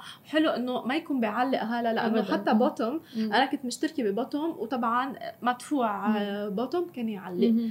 ما كان كتير يفتح كان يعلق ودغري ك كبس voice كيف. إذا فتحنا فيديو آه، فيديو آه، فبدنا بنرجع نغطي طبعا آه، توتوك شو الخبرية أكيد. وإذا حيرجع هون بيقدر العالم ينزلوه آه، ومن توتوك خلينا نروح لشركة جوجل وبفرنسا تحديدا. فرنسا بتفرض غرامة مالية على جوجل لإساءة استعمال مكانتها بسوق الإعلانات. ونحن عم نشوف قضايا كتير عم بتشن ضد شركات كتير كبيرة عالمية شركات عملاقة وبمبالغ هائلة. وفرضت هيئة المنافسة الفرنسية على شركة جوجل غرامة مالية آه، تقدر ب 150 مليون يورو بقضية مكافحة احتكار المحتوى أو احتكار حتى الإعلانات بشكل عام.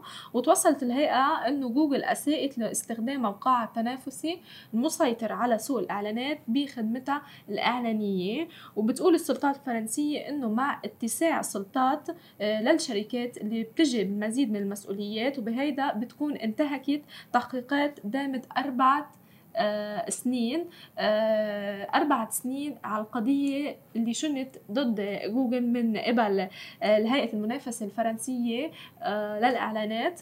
وتوصلوا لمبلغ معين اللي هو 150 مليون يورو يندفع من قبل جوجل لفرنسا وطبعا بالطبع لن تسكت آه، أكيد جوجل على الغرامة وعلقت ورح تقدم استئناف بالحكم. ودافعت عن نفسها بأنه إعلان الشركة الفرنسية قد- يكون مضر للمستخدمين من خلال آه، خداعهم. طبعا بالدفع لقاء الخدمات اللي بتقدمها بدون إفصاح آه، مفصل لبنود الفاتورة ما يعني إخفاء بعض الرسوم المالية.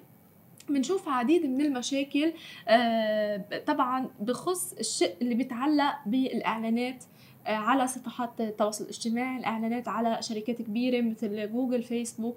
مشان هيك لازم يكون بعتقد في بنود محددة آه، قوانين محددة بيمضي عليها الطرفين إن كان من شركات عالمية إعلانية عم تحط الإعلان على منصات التواصل الاجتماعي أو حتى من منصات التواصل الاجتماعي جوجل فيسبوك وغيره يحطوا بنود صحيح. لأنه عم نشوف العديد من القضايا بنفس هذا الشيء ولشركات جدا كبيرة يعني. واسماء جدا كبيرة فبعتقد هيدا في ثغرة بالموضوع إن كان من ال- العقود أو حتى يمكن آه، من ال target audience ال- المستهدفين يمكن. لهيدا فهذا كله بيعني آه، مشاكل بيولد مشاكل كبيرة. بشكل عام وبتجي الإشارة إنه هذه مش أول مرة اللي بتتعرض فيها جوجل لغرامات من السلطات الفرنسية تحديدا. وفي يناير الماضي تغرمت كمان بمقدار 50 مليون يورو لانتهاك سياسة الخصوصية الأوروبية. وبسبتمبر الماضي قامت بتسوية قضية احتيال مالي بقيمة مليار يورو.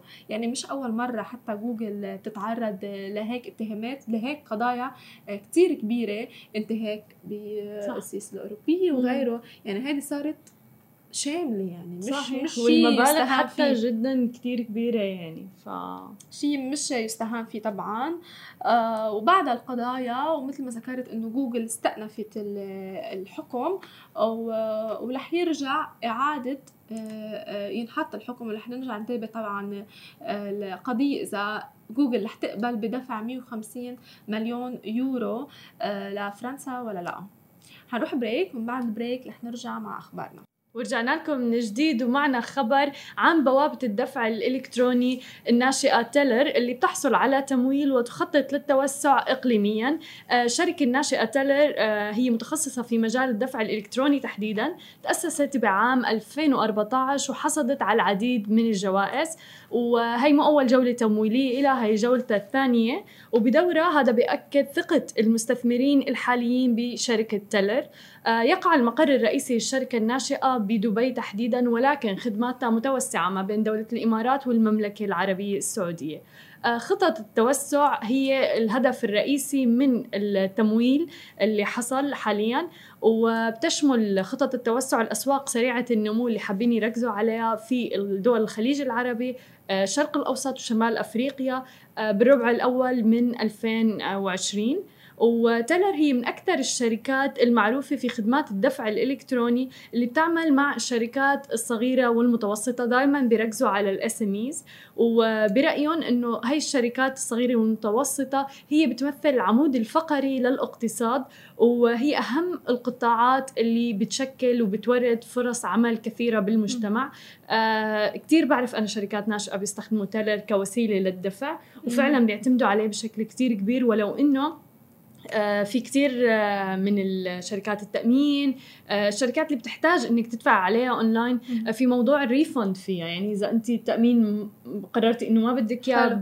بساعات لك. لازم يرجع لك ال refund. آه، Telr من الشركات اللي جدا متعاونة بصراحة بهذا الموضوع. وبيرجعوا ال refund بوقت جدا قصير فدائما متعاونين مع الأفراد. ومع الشركات الناشئة وتحديدا الشركات المتوسطة والصغيرة حلو نشوف مثل هيك منصات طبعا إلكترونية هلا بتهتم بالزبون. وبالشركات لأنه مثلا إذا نحن تلقينا خدمة غلط أو يمكن غلطوا معنا مرة أو اثنين بنبطل نتعامل معهم أكيد وكتير دقيقين يعني ال- ال- المستهلك بشكل عام دقيق بخبرية إنه المنصات الإلكترونية اللي بيتم من عبرها الدفع يعني صحيح. عندك ال details تبعيتك عندك المصاري عندك السرعة كل هول الخبريات. بعتقد عم شو عم يعملوا شغل كتير آه، حلو بدولة الإمارات. صحيح. حتى في منافسة كتير صحية بخبريات كل المنصات اللي بتعني المنصات الإلكترونية. بتدفع بوابات الدفع أكيد مليون. بالمية. والحلو بالموضوع إنه كمان شركة Telr آه يعني مو بس كتير بتعنى بالأفراد. آه حتى ال B2B مع الشركات الناشئة حلو. واللي هن عم بيتعاملوا معهم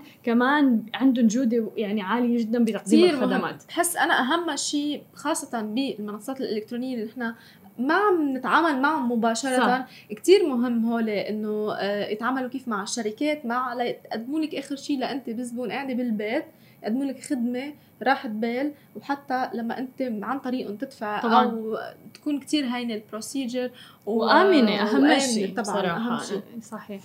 آه، ومن خبرية هالة خلينا ننتقل لشركة سامسونج آه، وشركة سامسونج عم بتخطط لتطلق سماعات Galaxy Buds الجديدة. قد إيه عم نشوف هلأ كل الشركات عم يطلقوا ال pods الخاص فيهم اللي هن ال- ال earphones اللي بلا wire طبعا wireless أولهم كانت شركة ابل وهلأ عم نشوف العديد منهم Galaxy عم نشوف هواوي حتى آه، آه، تليفونات و brands مش كتير معروفين عم يطلقوا آه، هيدي التقنية الجديدة اللي كل العالم عم تستخدمها تقريبا.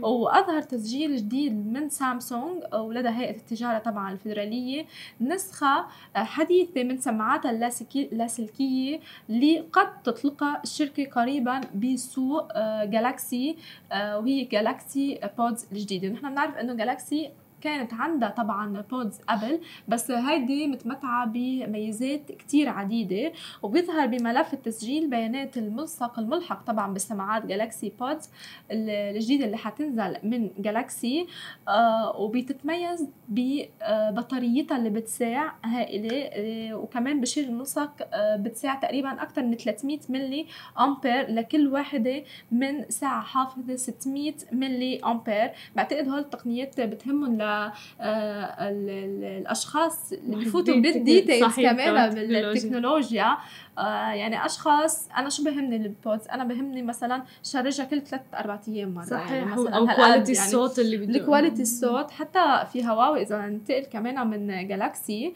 آه هواوي عندها ال buds الجديدة آه دي كمان بتقدري تعملي لها بس هيك. بتحجبي كل الضوضاء عنك يعني. هيدي كتير حلوة. لو ما بدك تحطي music كتير حلوة. أنا خصيصا بالطيارة. مم. بعتقد هيدي بس تحطيها وتنامي. ضغط الطيارة بطل حاسة فيه. آه وطبعا آه، آه هيدي ال- ال- ال Galaxy Buds الجديدة بتبلغ سعه بطارية ال Galaxy المتواجدة بالسوق اليوم. إذا بدنا نقارن بين Galaxy Buds القديمة والجديدة اللي رح تنزل تقريبا 58 ملي أمبير لكل وحدة بينما الحافظة آه، 252 ملي أمبير الجديدة. قد إيه في فرق من 58 ل 252 ملي أمبير. في كتير فرق. صحيح. آه كرمال هيك آه جالاكسي طبعا آه، سامسونج منزلة جالاكسي بودز الجديدة. تتمتع بميزات آه بتخليها تتفوق على جالاكسي آه buds القدام ومش بس هيك بتخليها آه تتميز كمان عن AirPods آه اللي من ابل صحيح. اللي هي طبعا في إقبال جدا واسع عليها. صح ال pods من ابل اللي بتساعد تقريبا خمس ساعات من العمل المتواصل آه، بينما Galaxy Buds الجديدة سبع ساعات من العمل المتواصل. Wow. ففي. الفرق تقريبا ساعتين. ويعني كتير كبير. أهم شيء بهم الزبون خاصة بقصه ال pods هي ال charge قد إيه بيبقى؟ صح. لأنه فجأة بينطفي وفي عالم معوضين هلا يحطوا هول ما. بيحبوا يحملوا التليفون هيك. خاصة كتير مهمين بالواحد عم هو عم بيسوق آه، يحط ال pods فحلوين هول الشركات عم بتطلع آه، بضاين البطارية أكتر بتقدري ت charge يها باليومين أو ثلاث أيام مرة أو أكيد وكتير حلو الموضوع إنه كتير في ناس حتى بطلوا يستخدموا تبع الأسلاك اللي هي إنه ال headphones. العادية. صاروا خلص معتمدين إنه لا AirPods كتير أسهل. آه كتير في ناس حتى بيمدحوا فيه بالجيم كمان. مم. كتير بيستخدموه.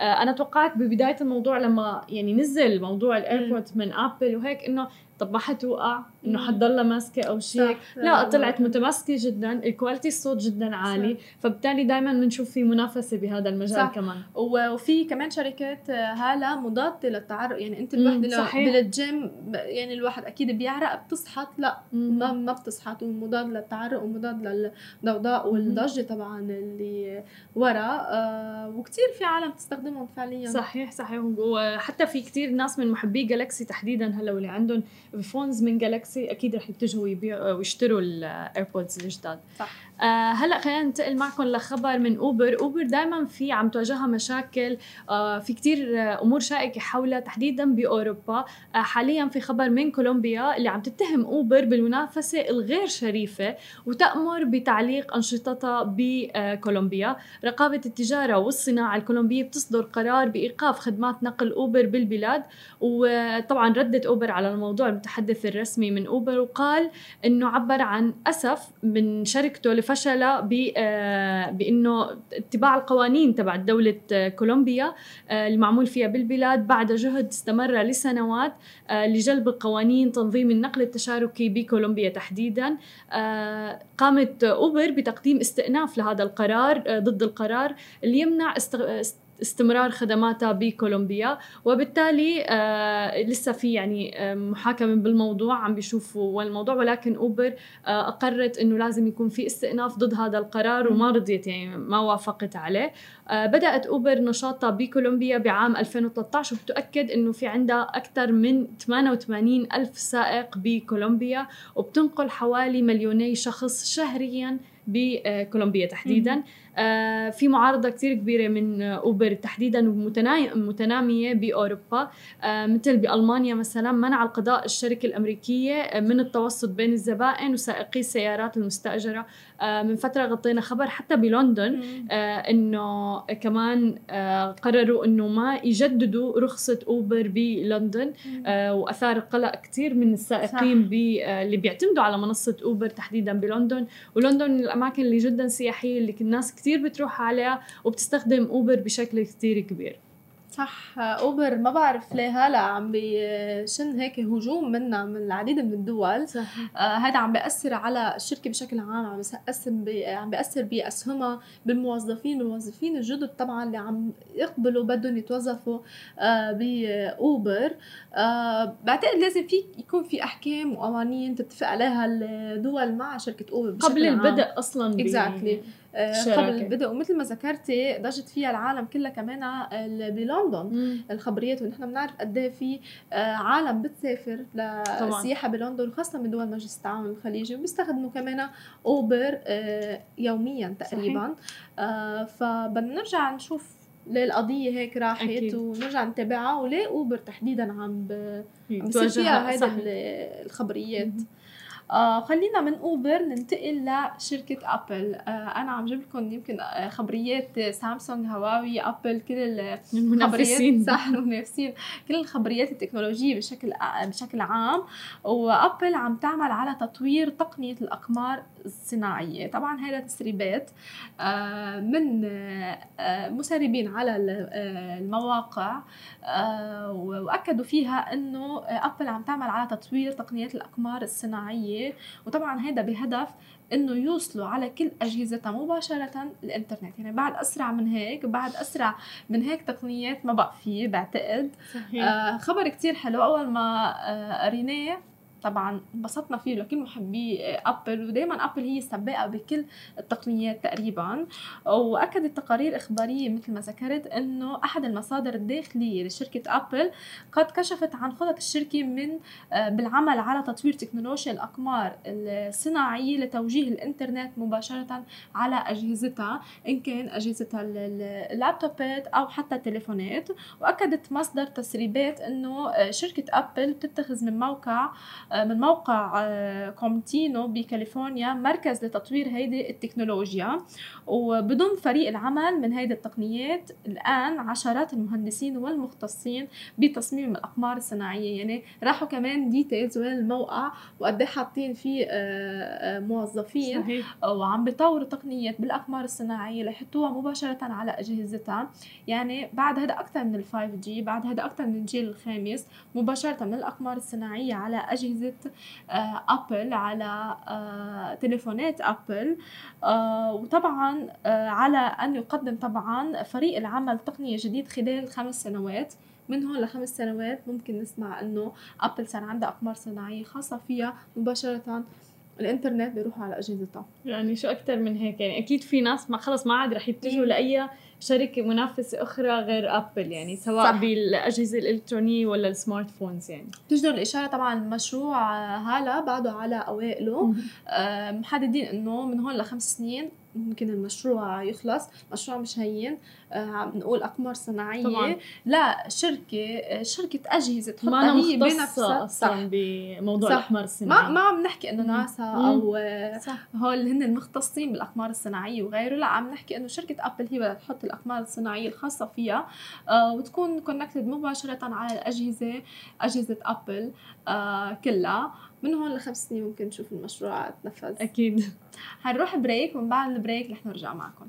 رجعنا لكم من جديد على منصة سماشي TV ومع خبرية واستحواذ جديد لشركة أبل. عم نشوف العديد من الاستحواذات لشركات عملاقة تكنولوجية إن كانت بدها تطور من المنصة تبعيتها أو حتى آه بدها تحط تقنيات جديدة وغيرها. واستحوذت شركة فيسبوك على شركة بلاي جيجا الناشئة والمتخصصة بتطوير الألعاب السحابية والألعاب ال video gaming وغيرها اللي بتعتمد على ال 5G الجيل الخامس وحتى اللي بتعتمد على ال clouds ونحن بنعرف مسبقا كنا عم نحكي عن مشروع فيسبوك اللي هو هورايزون الجديد اللي حتنزل بلعبة جديدة على السوق ب 2020 العالم كلها حكت عنها جبنا مختصين طبعا حكوا عن هورايزون اللي حتكون فيها ميزات عدة ومن أهمها ال virtual reality أو الواقع الافتراضي بقلب اللعبة. وأكدت شركة فيسبوك على إنهاء صفقة الاستحواذ على شركة بلاي جيجا بقيمة 78 مليون دولار. ومن اللافت طبعا إنه شركة بلاي جيجا انطلقت سنة 2013 وبدأت الشركة بالعمل مؤخرا على تطوير تقنية لبث الألعاب السحابية عبر شبكات الجيل الخامس أو ال 5 جي بما يدعم الشركات في الوصول لقاعدة أكبر من مستخدمي الألعاب على الهواتف الذكية. آه، وخطوة كتير ذكية من فيسبوك على استحواذها مثل شركة ناشئة صغيرة تكونت سنة 2013 آه، لا تستفيد منها. وطبعا الشركة الناشئة بدورها رح تستفيد من هذا الاستحواذ كثير كبير من شركة العملاقة آه، فيسبوك بقيمة 78 مليون دولار. وبيجي طبعا هذا الاستحواذ الجديد على بلاي جيجا آه بعد إعلان فيسبوك خلال الأشهر الماضية انهاء صفقة الاستحواذ على بيت جيمز آه التي اشتهرت بتطوير آه ألعاب الواقع الافتراضي الشهير. عم نشوف استراتيجية فيسبوك عم تمشي على استحواذ الشركات الناشئة الصغيرة اللي بتعني بالألعاب السحابية الألعاب اللي بتتخصص بال 5G الألعاب الواقع الافتراضي كله هذا لتطور هورايزون خطوة كتير حلوة منها خطوة كتير ذكية منها مش من هلأ عم تشتغل فيها من قبل طبعا الاستحواذات لتطوير Horizon. آه على فكرة هلا آه لعبة Horizon لعبة كتير ضخمة. آه لعبة كتير حلوة. العالم عم تتوقع يعني تكون منافسة. كتير قوي لكل ألعاب ال video gaming بقلب السوق ما حتكون طبعا للصغار هي للكبار بتقرأ أفكار. آه فيك تبني بيوت يعني مثل تماما يعني كأنك عايشة جواتها كأنك. عايشة إيه. جوات للعبة آه تحديدا. آه كثير محللين الألعاب حكيوا إنه رح تكون شيء صحيح. يعني رائع من, من الألعاب حتى الإندستري تبعيه الألعاب. فخطوة كتير حلوة من فيسبوك الاستحواذات على الشركات الناشئة. طبعا. دعم أصلا للشركات الناشئة. آه بعتقد كل شركة عملاقة لازم تستحوذ على شركات ناشئة لحتى تاخذ الأفكار الجديدة الجيل الجديد تستثمر باليد العاملة الجديدة طبعا. آه بتلاقي لأنه الشركات الناشئة عندها خبرة يمكن حتى أوقات بتكون أكثر من الشركات أكيد لأنه يعني. هن هي الشركات الناشئه مثلا مختصة هلأ بمجال الألعاب صح. فيسبوك مثلا ما عندها هذا ما عندها هذا ال knowledge بالضبط بمجال الألعاب فأنا بالتالي بجيب شركة ناشئه منها بدعمها يعني م. هي خطوة جدا ممتازة للاقتصاد العام حتى صح. ومنها كمان أنا بكون عم بفيد نفسي يعني بهذا الموضوع وشركتي آه إني عم دخل اختصاصات مهارات skills أنا بحاجتها من شركة already جاهزة يعني. صح وال product اللي عم بيطلعوه أو حتى الخدمة الجديدة بتكون bun كتير بروفيشنال لأنه في عالم طبعا. فهمانين يشتغلوا عليها إن كانت من فيسبوك أو حتى الشركات الناجئة اللي تم الاستحواذ عليها. وبيذكر إنه شركة فيسبوك بتحرص مؤخرا على تطوير قسم الألعاب بالشركة وهو السبب الرئيسي مثل ما ذكرت لعمليات الاستحواذ الأخيرة اللي صارت. وأشارت الشركة إنه آه، عدد المستخدمين المشتركين بخدمات الألعاب ارتفع ل 700 مليون مستخدم شهريا. فتخيل قبل ما تنزل حتى اللعبة 700 مليون مستخدم شهريا أو حتى التوقعات تبعت فيسبوك قد إيه عندها هيدي ال data اللي كتير كبيرة والبيانات الضخمة هذا الشيء بيدعمها دائما المستخدمين. آه فحتى أنا ما كثير بحب الألعاب الإلكترونية وناطره Horizon. الفيديو يعني اللي الفيديو كتير كتير حلو كتير مبين ممتع فعلا. وال character تبعك موجودة جوا اللعبة صح. فلسه هذا كتير حلو. وال character تبعك كتير بتشبه حتى سماكي الحقيقية صح. يعني. قد إيه هاي صح أهم شيء يمكن حتى الأشخاص اللي ما كثير مهتمين بالألعاب الالكترونيه إذا الشكل بيشبههم بيلعبها خاصه البنات أكيد يعني أكيد صحيح. بيلعب اللعبة. آه هول كانوا خبرياتنا اليوم. رح نروح break ومن بعد ال break رح نرجع مع segment أرقام حقائق من سماشي تي في. من جديد بفقرة أرقام وحقائق مع عبد المحسن. كيفك اليوم؟ الحمد لله تمام. شو محضر لنا اليوم؟ اشتقنا لك صرنا ساعتين ونص. جوا.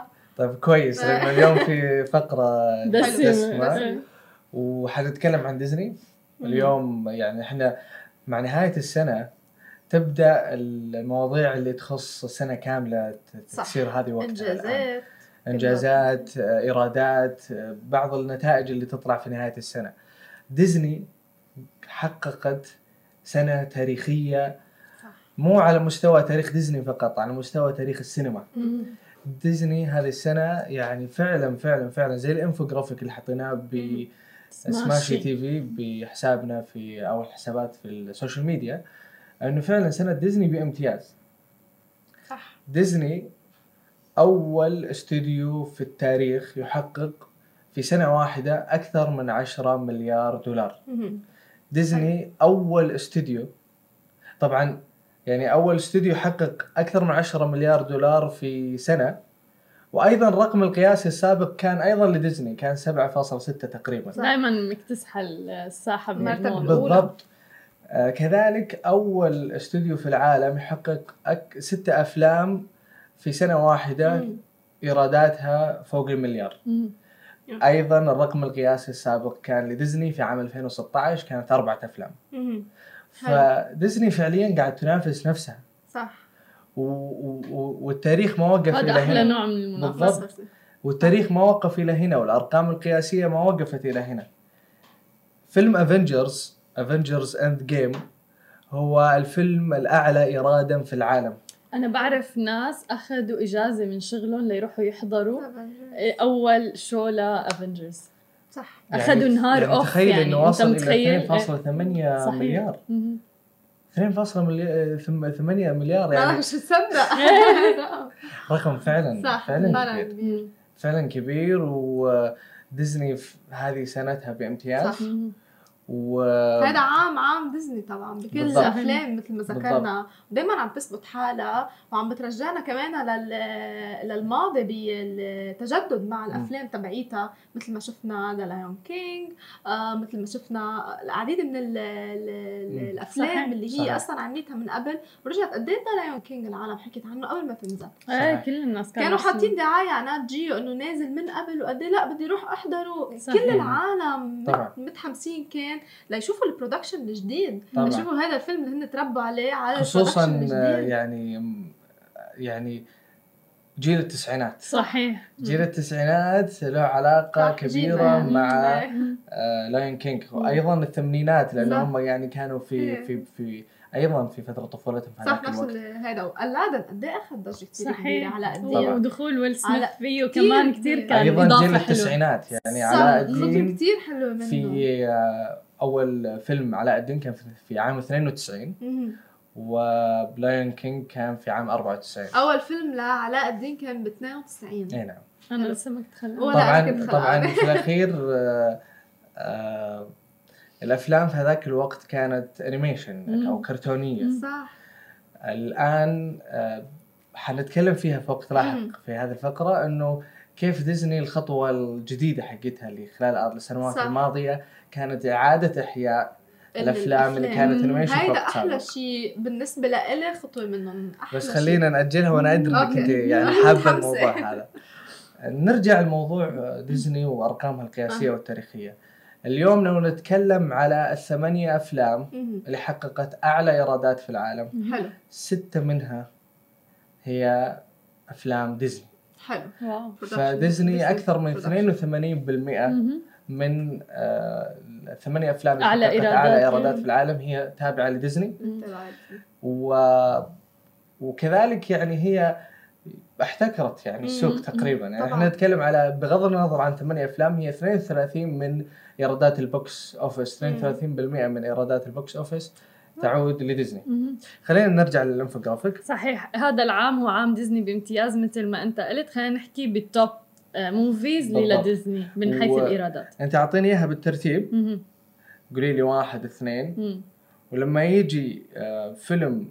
خارج عن ديزني بقول لك رقم ثلاثة كذا. وستة كذا اللي هو في فيلم لسوني يلا خدنا فيهم وفي فيلم خلاص يلا. خلاص في فيلم لسوني. وفي فيلم كذلك أيضا ل Warner Brother مهم. فهي الثمانية أفلام اللي حققت الأعلى إيراد في العالم مم. ستة منها لديزني واح- واحدة منها لسوني بس واحد حلو. ل Warner Brothers هاي لورنر جدا براذر. آه، يعني بالضبط. ملفتة فالآن حن نقول التصنيف طبعاً. والتدريج الفيلم الأعلى إيرادا في العالم وفي التاريخ The Avengers. Endgame ب 2.8 مليار مهم. الفيلم الثاني The King Lion King. آه، 1.6 مليار. الفيلم الثالث مش موجود في القائمة هذه لأنه ليس تابع لديزني. هو فيلم سبايدر مان آه. تابع لسوني. كمان أخذ ضجة كثير. كبيرة. وفيلم سبايدر مان تقريبا 1.1 مليار. آه. مهم. حلو. آه، رقم أربعة Toy Story صحيح. Toy Story 4 كان كتير حلو. واحد واحد فاصلة واحد متقاربين. مم. يعني Toy صح. Story 4 و آه، نتكلم عن سبايدر مان صحيح من متقاربين ناحيه جدا. من حيث الإيرادات. آه، Captain Marvel آه، المركز الخامس. ب 1.073 مليار.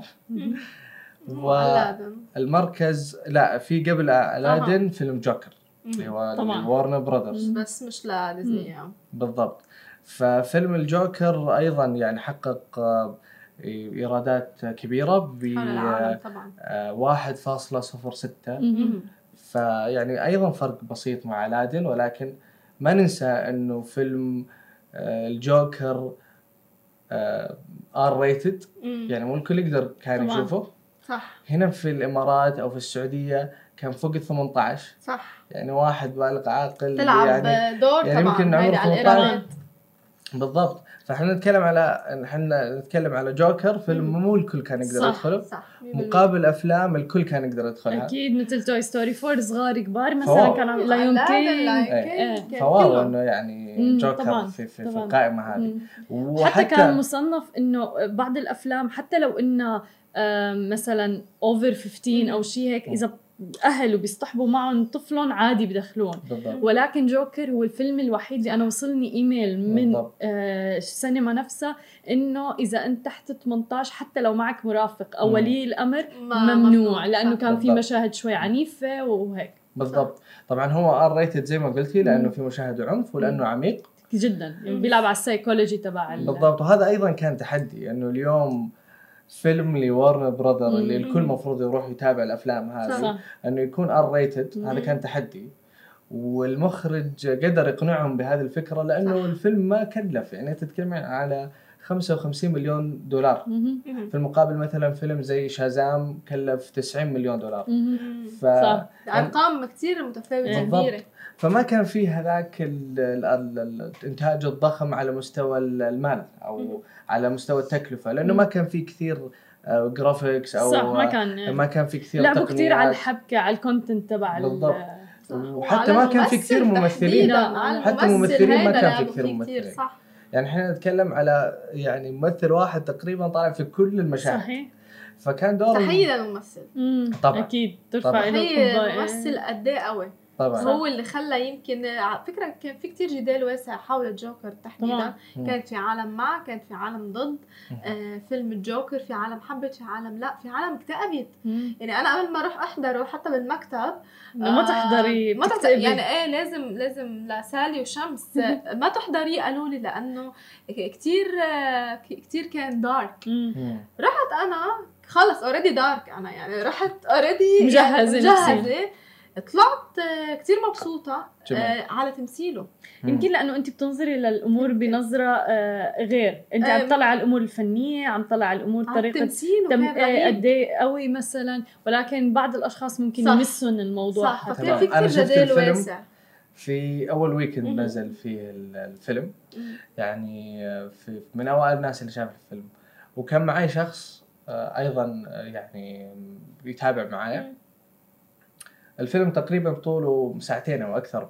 مش وصل تقريباً شي ثلاث ساعات. فخلص الفيلم أنا مزبهل ومنبهر وكذا يعني في عالم الأحلام والأفلام. وكذا يعني اللي اللي اللي قعدت أقول إنه أنا أحتاج ساعتين ثانية أفكر بالفيلم. صح. اللي جنبي طالع فيني كذا قال لي ضيعت وقتي وانه كان ممل بس ولي صدمة. يعني اللي أنا وياك كنا قاعدين جنب بعض الفيلم. إيه. فالفيلم يعني ممكن خيب بعض ظنون. الناس اللي جاية تحسب إنه super. hero. وإنه أكشن وإنه. إثارة وإنه جريمة وإنه جوكر المعتاد ما كان جوكر المعتاد ابدا كان فيلم درا... درامي درامي بحت يعني جداً. مم. طراز أول درامي طراز. أول ونتكلم أيضا على إنه يعني قاعد المشاهد اللي كانت درامية هي أغلب الفيلم يعني في الأخير في آخر ال- الفيلم كان في بعض المشاهد اللي هي مم. جريمة وعنف مم. وإلى مم. آخره ولكن آه، المخرج قدر إنه يقنعنا كيف الجوكر صار جوكر صح وهذه كانت فكرة. الفيلم إنه صح كيف كان و... وكيف صار من شخص ضعيف عادي إلى شخص مجنون وحاب العنف يعني مم. صح وأعتقد إنه كل اللي يتابع الفيلم بتمعن اقتنع بإنه ليش الجوكر صار جوكر صحيح يعني حتى في أحد الأشخاص قال بإنه يعني سابقا كان عشان تقنعين الناس إنه كيف الجوكر صار جوكر ترمينه في وسط آه، مثلا كان في أحد الأفلام كان في رموه في وسط آه، مادة كيميائية. اليوم هم رموه في وسط المجتمع. فاليوم يعني كانت صح. رسالة قوية رس- جدا. في كذا رسالة يعني مش بس رسالة واحدة موجودة بقلب باعتقادي طبعاً. الموفي كتير في رسائل. المخرج مثل ما ذكرت كان دوره كتير فعال. لما هو بده يوصل لك الفكرة إنه هي جارته حبها أنا لآخر شيء فهمت إنه هذا حلم هذا خيال. مم. ما في شيء اسمه هيك واقع طبعا يعني. الفيلم عميق جدا. جدا صح آه. عميق ال- وتمثيله. برجع بقول بالمرتبة بالضبط. الأولى تمثيله لهذا الشخص لأنه كان شخص ثاني ما كان لا، نفس. الدور. صحيح. و- وأيضا يعني الناس اللي ما تابعت بالتمعن هذا مم. نفسه أو بالتركيز هذا ما قدرت إنه هي تلاحظ الأشياء اللي كانت موجودة ك. ك من تحت الطاولة يعني إنه انت تفهميها يعني ما. كانت مباشرة خفية إن- إيه. ف... ف... فش... فعشان كذا صار في هذا التفاوت في اللي شافه ممل ومو أكشن ومش superhero وفي اللي شافه عميق ودرامي وقوي وممتاز فتفاوت عظيم يعني. صار وأنا شخصيا ما أدري أنا ودي أسألكم أول. وش أفضل فيلم كان في سنة 2019 بالنسبة لكم؟ أحلى فيلم أم، جوكر أكيد كان كثير مم. حلو أه ولكن أنا شفت Us كان كثير حلو. و Toy Story 4 على فكرة أنا ماني شايفة Toy Story ولا جزء من الأجزاء السابقة. حلو. ولكن لفتني إنه كيف مثل آه، فيلم كرتوني هيك بسيط آه، فيه معاني حلوة كان خفيف وكتير لطيف. Us كان كتير حلو. اصل إنتاج 2019 19 إيه آه 2019 وكان كتير حلو إنه في شوي horror أو. thriller خلينا نقول. آه وبنفس الوقت كان في قصة جدا عميقة آه العلاقة كمان بعلم النفس وهيك فكان كتير حلو إنه لعبوا على الطرفين حلو. يعني. حلو يعني كذا movie عندي صح. بالنسبة لك أنا بالنسبة لإلي بصراحة ما كتير بحضر سينما أنا كتير Netflix. إذا بدي أقول كأفضل movie جوكر لإلي لأنه مم. طلعت منه عن جد آه، مبسوطة بس حابة التمثيل يعني أكثر وطريقة الإخراج إذا نروح على ما بعرف إذا فينا نروح بالفقر تبع ديزني بس شو هو أفضل شيء حضرته بنتفليكس لسنة 2019 Money Heist. Money. Heist كان يعني شيء خيالي وهلأ نتفلكس يعني رح تابعت أحضر. Vikings نزل already فيعني حيكون بعد ضمن 2019 مم. خليني بعدين لما أقدر. أقول رأيي بالآخر season بس Money Heist كان يعني كنا عم نبكي لخلص لهالدرجة فهذا لازم تحضريه إيه، مصرة عم تقلي تحضريه. لازم. ما بعرف إنت إذا حضرته لا ما يعني أنا خلصت ال season كله بيومين. أنا ه- لهذا السبب ما بدي احضرها بعرف لا. حالي إذا عجبتني القصة. لا حتعجبك. إيه إيه. حتعجبك أكيد. مم. Money Heist من أقوى أنا ال- المسلسلات اللي يعني لأن سنة 2019 حضرت على نتفلكس. أنت شو احلامك؟ أنا حضرتها في مسلسلات بس أغلبها مو إنتاج 2019 مم. بس ما أدري إذا هي الفكرة إنه لازم إنتاج هو 2019 ولا اللي أنا شفته. لا هو هيدا نتفليكس صح. مكتبة season كبيره Money Heist تبع 2019 نزل. هلا أنا آه لاذكر شغله أنا ما كنت حاضرة Money Heist هو من قبل Money Heist. أنا ما كنت حاضرته بس لما نزل ال- ال- من قبل من زمان يعني لما نزل ال season الجديد فحدا يقول لي رفقاتي إنه لا لازم تحضريه. فطبعا ما حتحضري ال season الجديد أكيد. حاضرة أكيد. ال four اللي. أربع. seasons حضرت الأربع seasons وحضرت ال five season اللي نزل كان يعني رائع. وناطرين. هلأ ال season صح الناس كلها. ناطرة. آه. فكان من أحلى المسلسلات اللي, اللي ال season الجديد اللي نزل ب 2019 أنا أنا بالنسبة لي ال- خلال السنة هذه يمكن أغلب المسلسلات اللي تابعتها خلفيتها قانونية. ما أدري وش طرالي صراحة. فمثلا توني منتهي من The Good Wife مثلا. وقبلها كنت اتابع Suits. Suits حضرته حلو بالضبط. Suits مم. فأنا اكتشفت إنه بغض النظر عن إن هي مسلسلات قانونية أنا أحب إني أتعلق بالشخصيات. حلو. وإنه أنا خلاص أحب الشخصيات مم. هذه وإنه هي شخصيات كويسة وأنا عجبتني يعني تمثيل عاجبني تمثيلهم وكل يوم أعيش حدث معين. حلو. حلو. فأحيانا أحتاج مثل هذه المسلسلات يعني اللي ما يكون في قصة معينة رايحين لها وبعدين تنتهي. اللي لا كل يوم في حدث جديد كانك حاطة كذا كاميرا وقاعده تراقبين حياتهم يعني. وفي نفس الوقت تعلمت منها كثير صراحة يعني طبعا أهم. شيء تحضر شيء أنت تاخذ message اخر شيء أكيد. منه. طبعاً. وهيدا عن- هيدا بيميز أشخاص عن أشخاص. بس ساعات قولي لي ما بروح كل يوم ما بروح كثير قليل ما بروح على السينما ما بحضر أي movie. خلص ما بحضر أي movie يا movie كتير لازم أحضر حتى مسلسل. لما نقي مثلا على نتفليكس بحضر أول تاني حلقة تر أو اوقات على فكرة آه، ال- ال- ال series أو المسلسلات أول كم حلقة ما بيكونوا بشدوا. صح. بعدين فما بظلموا. أنا باخذ جمعة سبع حلقات ما عجبني دغري يعني أحلى عسيرة إذا بدنا ندخل المسلسلات أحلى شيء حضرته ب 2019 وتابعته فعليا هو Breaking Bad. رهيب. طبعا مو شدني أنا ما مو شدني. مش متابعيته oh my God يعني إدمان صار طب. وصار يعني بدي أشوف الحلقة اللي بعدها طب حلو. شو صار بعدين نزلوا ال movie تبعه كان خيبة أمل يعني مم. آه عم بتبعوا كثير على فكرة شركات بينزلوا ال- ال movie تبع المسلسل فيلا بينزلوا ال movie تبع طبعاً. أنا بحسها بلا طعم هيك. لا بصراحة بس المسلسل يعني top. أنا ما شفت أحلى منه بصراحة Breaking Bad كان رهيب صح، رهيب رهيب حتى. موضوع المصاري فيه كيف لعبوا على هاي الموضوع كتير كتير في أتفق، يعني صح. آه، آه. يعني Breaking Bad من أعظم الافلام المسلسلات اللي أنا شفتها برضو شخصيا. وتحسين إنه الحلقة الواحدة دسمة جدا مو إنك تتابعين. حلقة هو عن شو وما بيحكي فيها شيء عام هو مدرس كيمياء آه. يا الله شو حلو عن جد ذكرتني مدرس كيمياء وصار عنده ظروف مالية ومرض وتعب وكذا فيحتاج إنه يصير عنده مال إضافي. فقال آه أنا أعرف أنا مدرس كيمياء فليش ما أسوي ممثل ليش ما أسوي يعني؟ مبدع. مبدع. صار بعدين ب- بنهاية الموضوع صار تاجر مخدرات صارت عنده أموال لا تهابها النيران وبيورجوكي كيف إنه ما حققت له السعادة أصلا. هذا حلو. الموضوع. صار حتى يشتغل بغسيل الأموال صار يشتغل ب- بكتير أمور يعني. ولكن بتشوفي إنه عيلته بعيدة عنه حياته مهددة بالخطر. طبعا. آه ما في عم بينام أصلا. هاي؟ message كمان طبعا. رهيبة عبرة. بال بال بال بس حلوة المسلسلات هذه اللي أنت تتابعين. حلقة تحس إنك تابعتي. آه، آه، آه. تحس إنك شفتي أحداث. ما فيك تحطيه تشتغلي شيء تاني إيه، إيه. على فكرة. بدك تركزي بالحلقة طبعاً. يعني يعني. في مسلسلات يمكن سابقا تعود. تعودنا عليها. بعضها عربي يعني. تابعين حلقة حلقتين ثلاثة أربعة. لسه ما صار شيء. ما صار شيء. طيب. عم بيمطمطوا صح بالضبط. صح. بس هنا لا الحلقة الواحدة فيها 50 دقيقة. حبكتها وفيها صراعها وفيها إيه. ذروتها وفيها كل شيء 50 دقيقة مو قليلة كتير يعني طبعاً. آه آه. فيعني فعلا أنا بالنسبة لي آه، يمكن على نقطة النقطة اللي أنت قلتيها على موضوع. نتفليكس. فعلا الواحد ممكن يبدأ يعتقد إنه هل التطبيقات هذه حتؤثر على الناس إنها هي تروح تحضر سينما سينما. تحضر سينما أنا بالنسبة زي ما إحنا شايفين يعني أي أثرت عن جد. كنت قبل أحضر سينما أكثر هلأ يعني يمكن آخر movie أنا حضرته جوكر لا أنا بروح لل experience؟ ما فيني. يعني إذا ما جبت ال nachos آه، وال pop. corn وال hot dog وال هاي it's an experience بالنسبة لي يعني. أكثر ما هو. بس دائما بفضل ال movie يكون فيه عبرة. ما فيني مم. أحضر movie بطلع منكدة إذا ال movie ما كان فيه message صح. بصراحة. حلو. آه.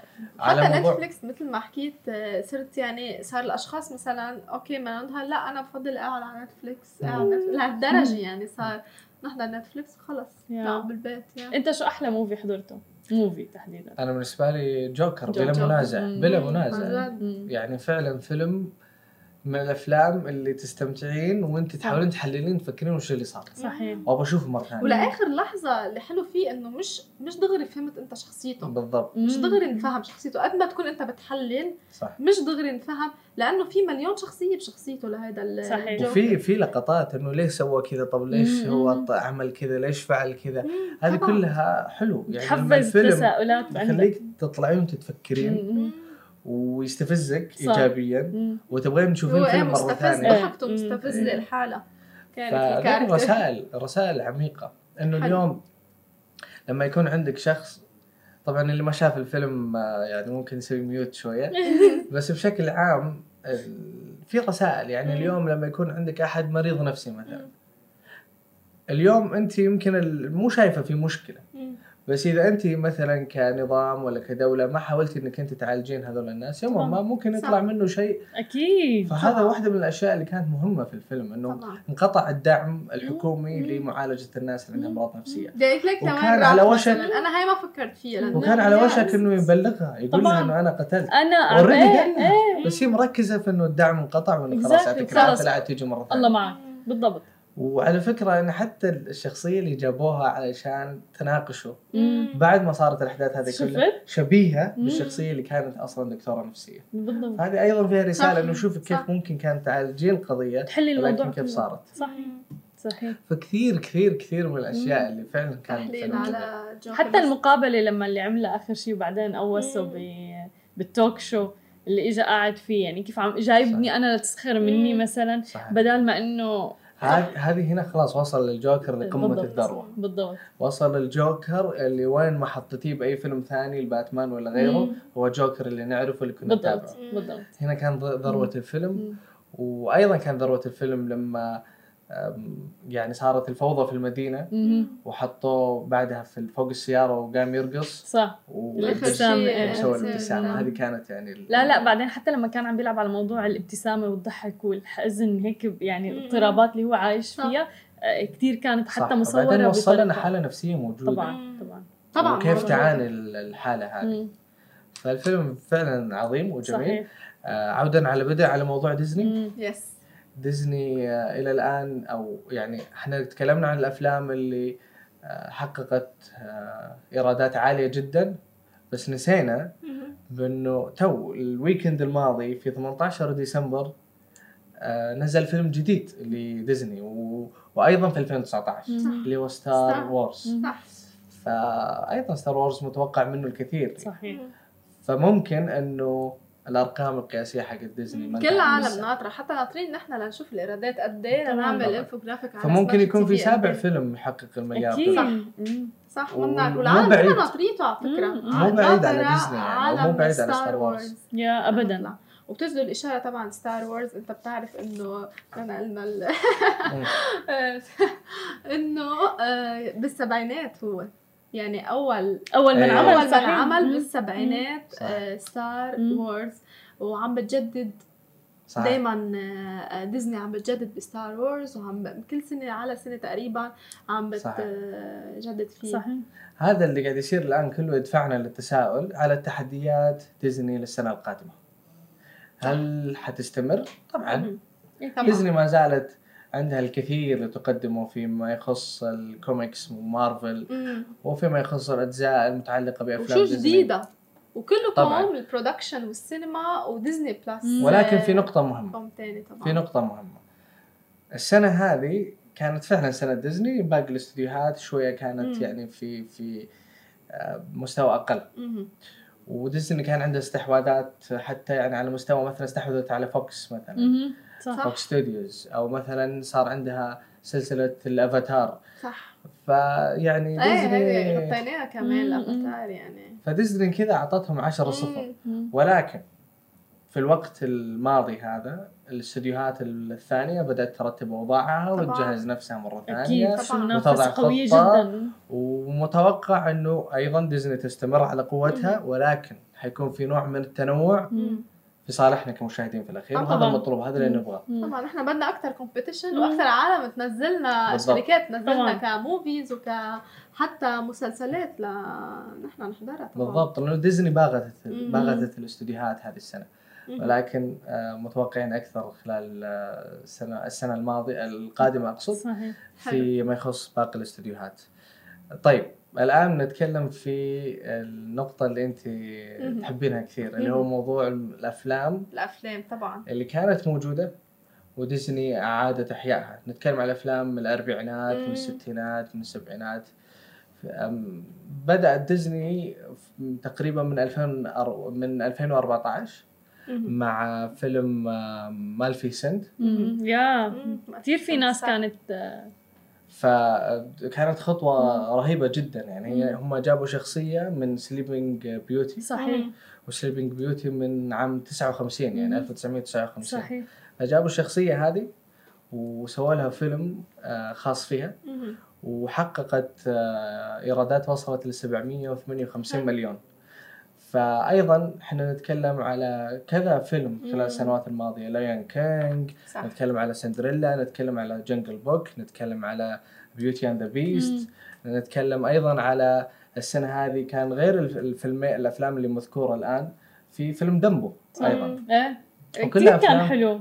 كثير. كثير كان ملفت وحلو حتى يعني cute ال- ال character اللي موجودة فحتى شغلهم على ال animation كثير بالضبط. هلا عندك بالضبط. السينما ما حلو فديزني قاعد تعيد إحياء. أفلامها بطريقة جميلة جدا مم. أفلام كنا نشوفها فقط في animation الآن صرنا نشوفها مع شخصيات ممكن تكون حقيقية. شخصيات حقيقية طبعا ف... وأصبحت أقرب للواقع بكثير مم. وهذا أيضا خطوة ذكية جدا يعني مم. كانت من ديزني آه، توجت هذه السنة بفيلمين وصلوا لأعلى صح. الإيرادات يعني طبعا اللي هو آه، علاء الدين صحيح. و The Lion King كل. العالم كانت ناطريتهم وحتى طريقة التصوير جدا طريقة ملفتة- ال- The ملفتة Lion جدا. King، إنه صحيح وأنا شفتهم اثنينهم. يعني مش معقول بس أنا بحب نوه لفكرة اللي هي عدد الإيرادات. لا يعني ابدا جمال ال movie أو طبعا. ابدا. طبعا. لأنه في ناس ممكن تروح تحضر ال movie لسبب إنه Lion King. من اسمه. لأنه انبنى اسم كتير كبير اسمه Lion King ممكن تروح تحضر Toy Story مثلا لانها بتحبه علاء الدين و إلى آخره.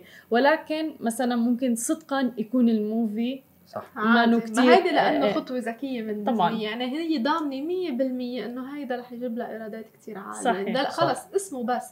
هي حطت دعايه انه The Lion King عم أقول لك أنا شفته نات جيو شو كمية ال social media اللي يحملوا الولد مثلا أو يحملوا ال... صح صح. لا هي خلص ضامنيته. ضامنه The Lion King رح يجيب لها إيرادات ضامنة علاء الدين. جابت آه، آه، الممثل فيه ويل سميث. ويل سميث فيه خلص ضامنة هي إنه هي طبعاً. ناجحة. هو في الأخير زي ما إحنا قاعدين نلاحظ إنه الأفلام اللي قاعد تأخذ أعلى إيرادات هي أفلام أغلبها يعني خيالية science fiction. وأغلبها أيضا تابع لديزني أو ال- ال- ال- الاستديوهات اللي تعطي هذا النوع من الأفلام. ولكن في المقابل بشكل عام السنة هذه ما كان فيها كثير من الأفلام الرهيبه. فلما جاء الجوكر كثير من الخبراء مختصين بمراجعة الأفلام. قالوا لي يعني هدف إنه هذا. وأخيرا. يعني في بعضهم قام يقول هذا أفضل فيلم شفته آخر أربع سنوات صح يعني. صح ف... هو المحللين طبعا فحتى واحد من المحللين في نفس اليوم. سوى مراجعة وسوى تقييم وهو ما يسوي شيء هذا يعني. في نفس اليوم طلع من الفيلم شغل الكاميرا و... ونزل متحمس لأنه صار له يمكن قد. كم سنه ما نعم. نزلوا عن جد في.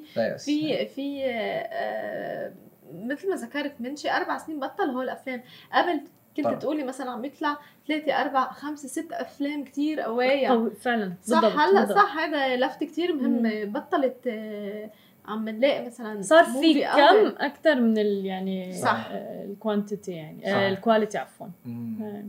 حلو كتير يعني فعلا زخم كتير كانت بالمعلومات مم. الفقرة كالعادة معودنا عبد المحسن آه هي كانت فقرتنا اليوم وأخبارنا آه من قهوة وخبرية آه هي نهاية آه قهوة وخبرية لليوم. رح نروح segment مع آه تغطية ل Smashi TV بمهرجان الشارقة لريادة الأعمال. آه وبنشوفكم بكرة بنفس الموعد. من شراع إيمان. أهلا وسهلا فيك إيمان. أهلا وسهلا هلا. إذا حابين نحكي أكثر عن مهرجان شارقة لريادة الأعمال وعن أهدافه. نحن عندنا مهرجان الشارقة رياده الأعمال حاليا في دورته الثالثة. أطلقنا في مركز شراع من تقريبا حوالي ثلاث سنوات. الهدف من وراء مهرجان الشارقة رياده الأعمال كان بسيط وواضح.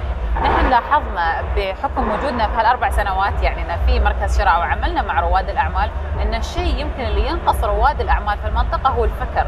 صحيح. فكر ريادة الأعمال قصص النجاح اللي تكون محيطة بهم اغلبها تحصينها موظفين في قطاع حكومي وزيرة شباب موظفين في قطاع خاص لكن ما كان في يعني تسليط ضوء بشكل كافي على رواد الأعمال.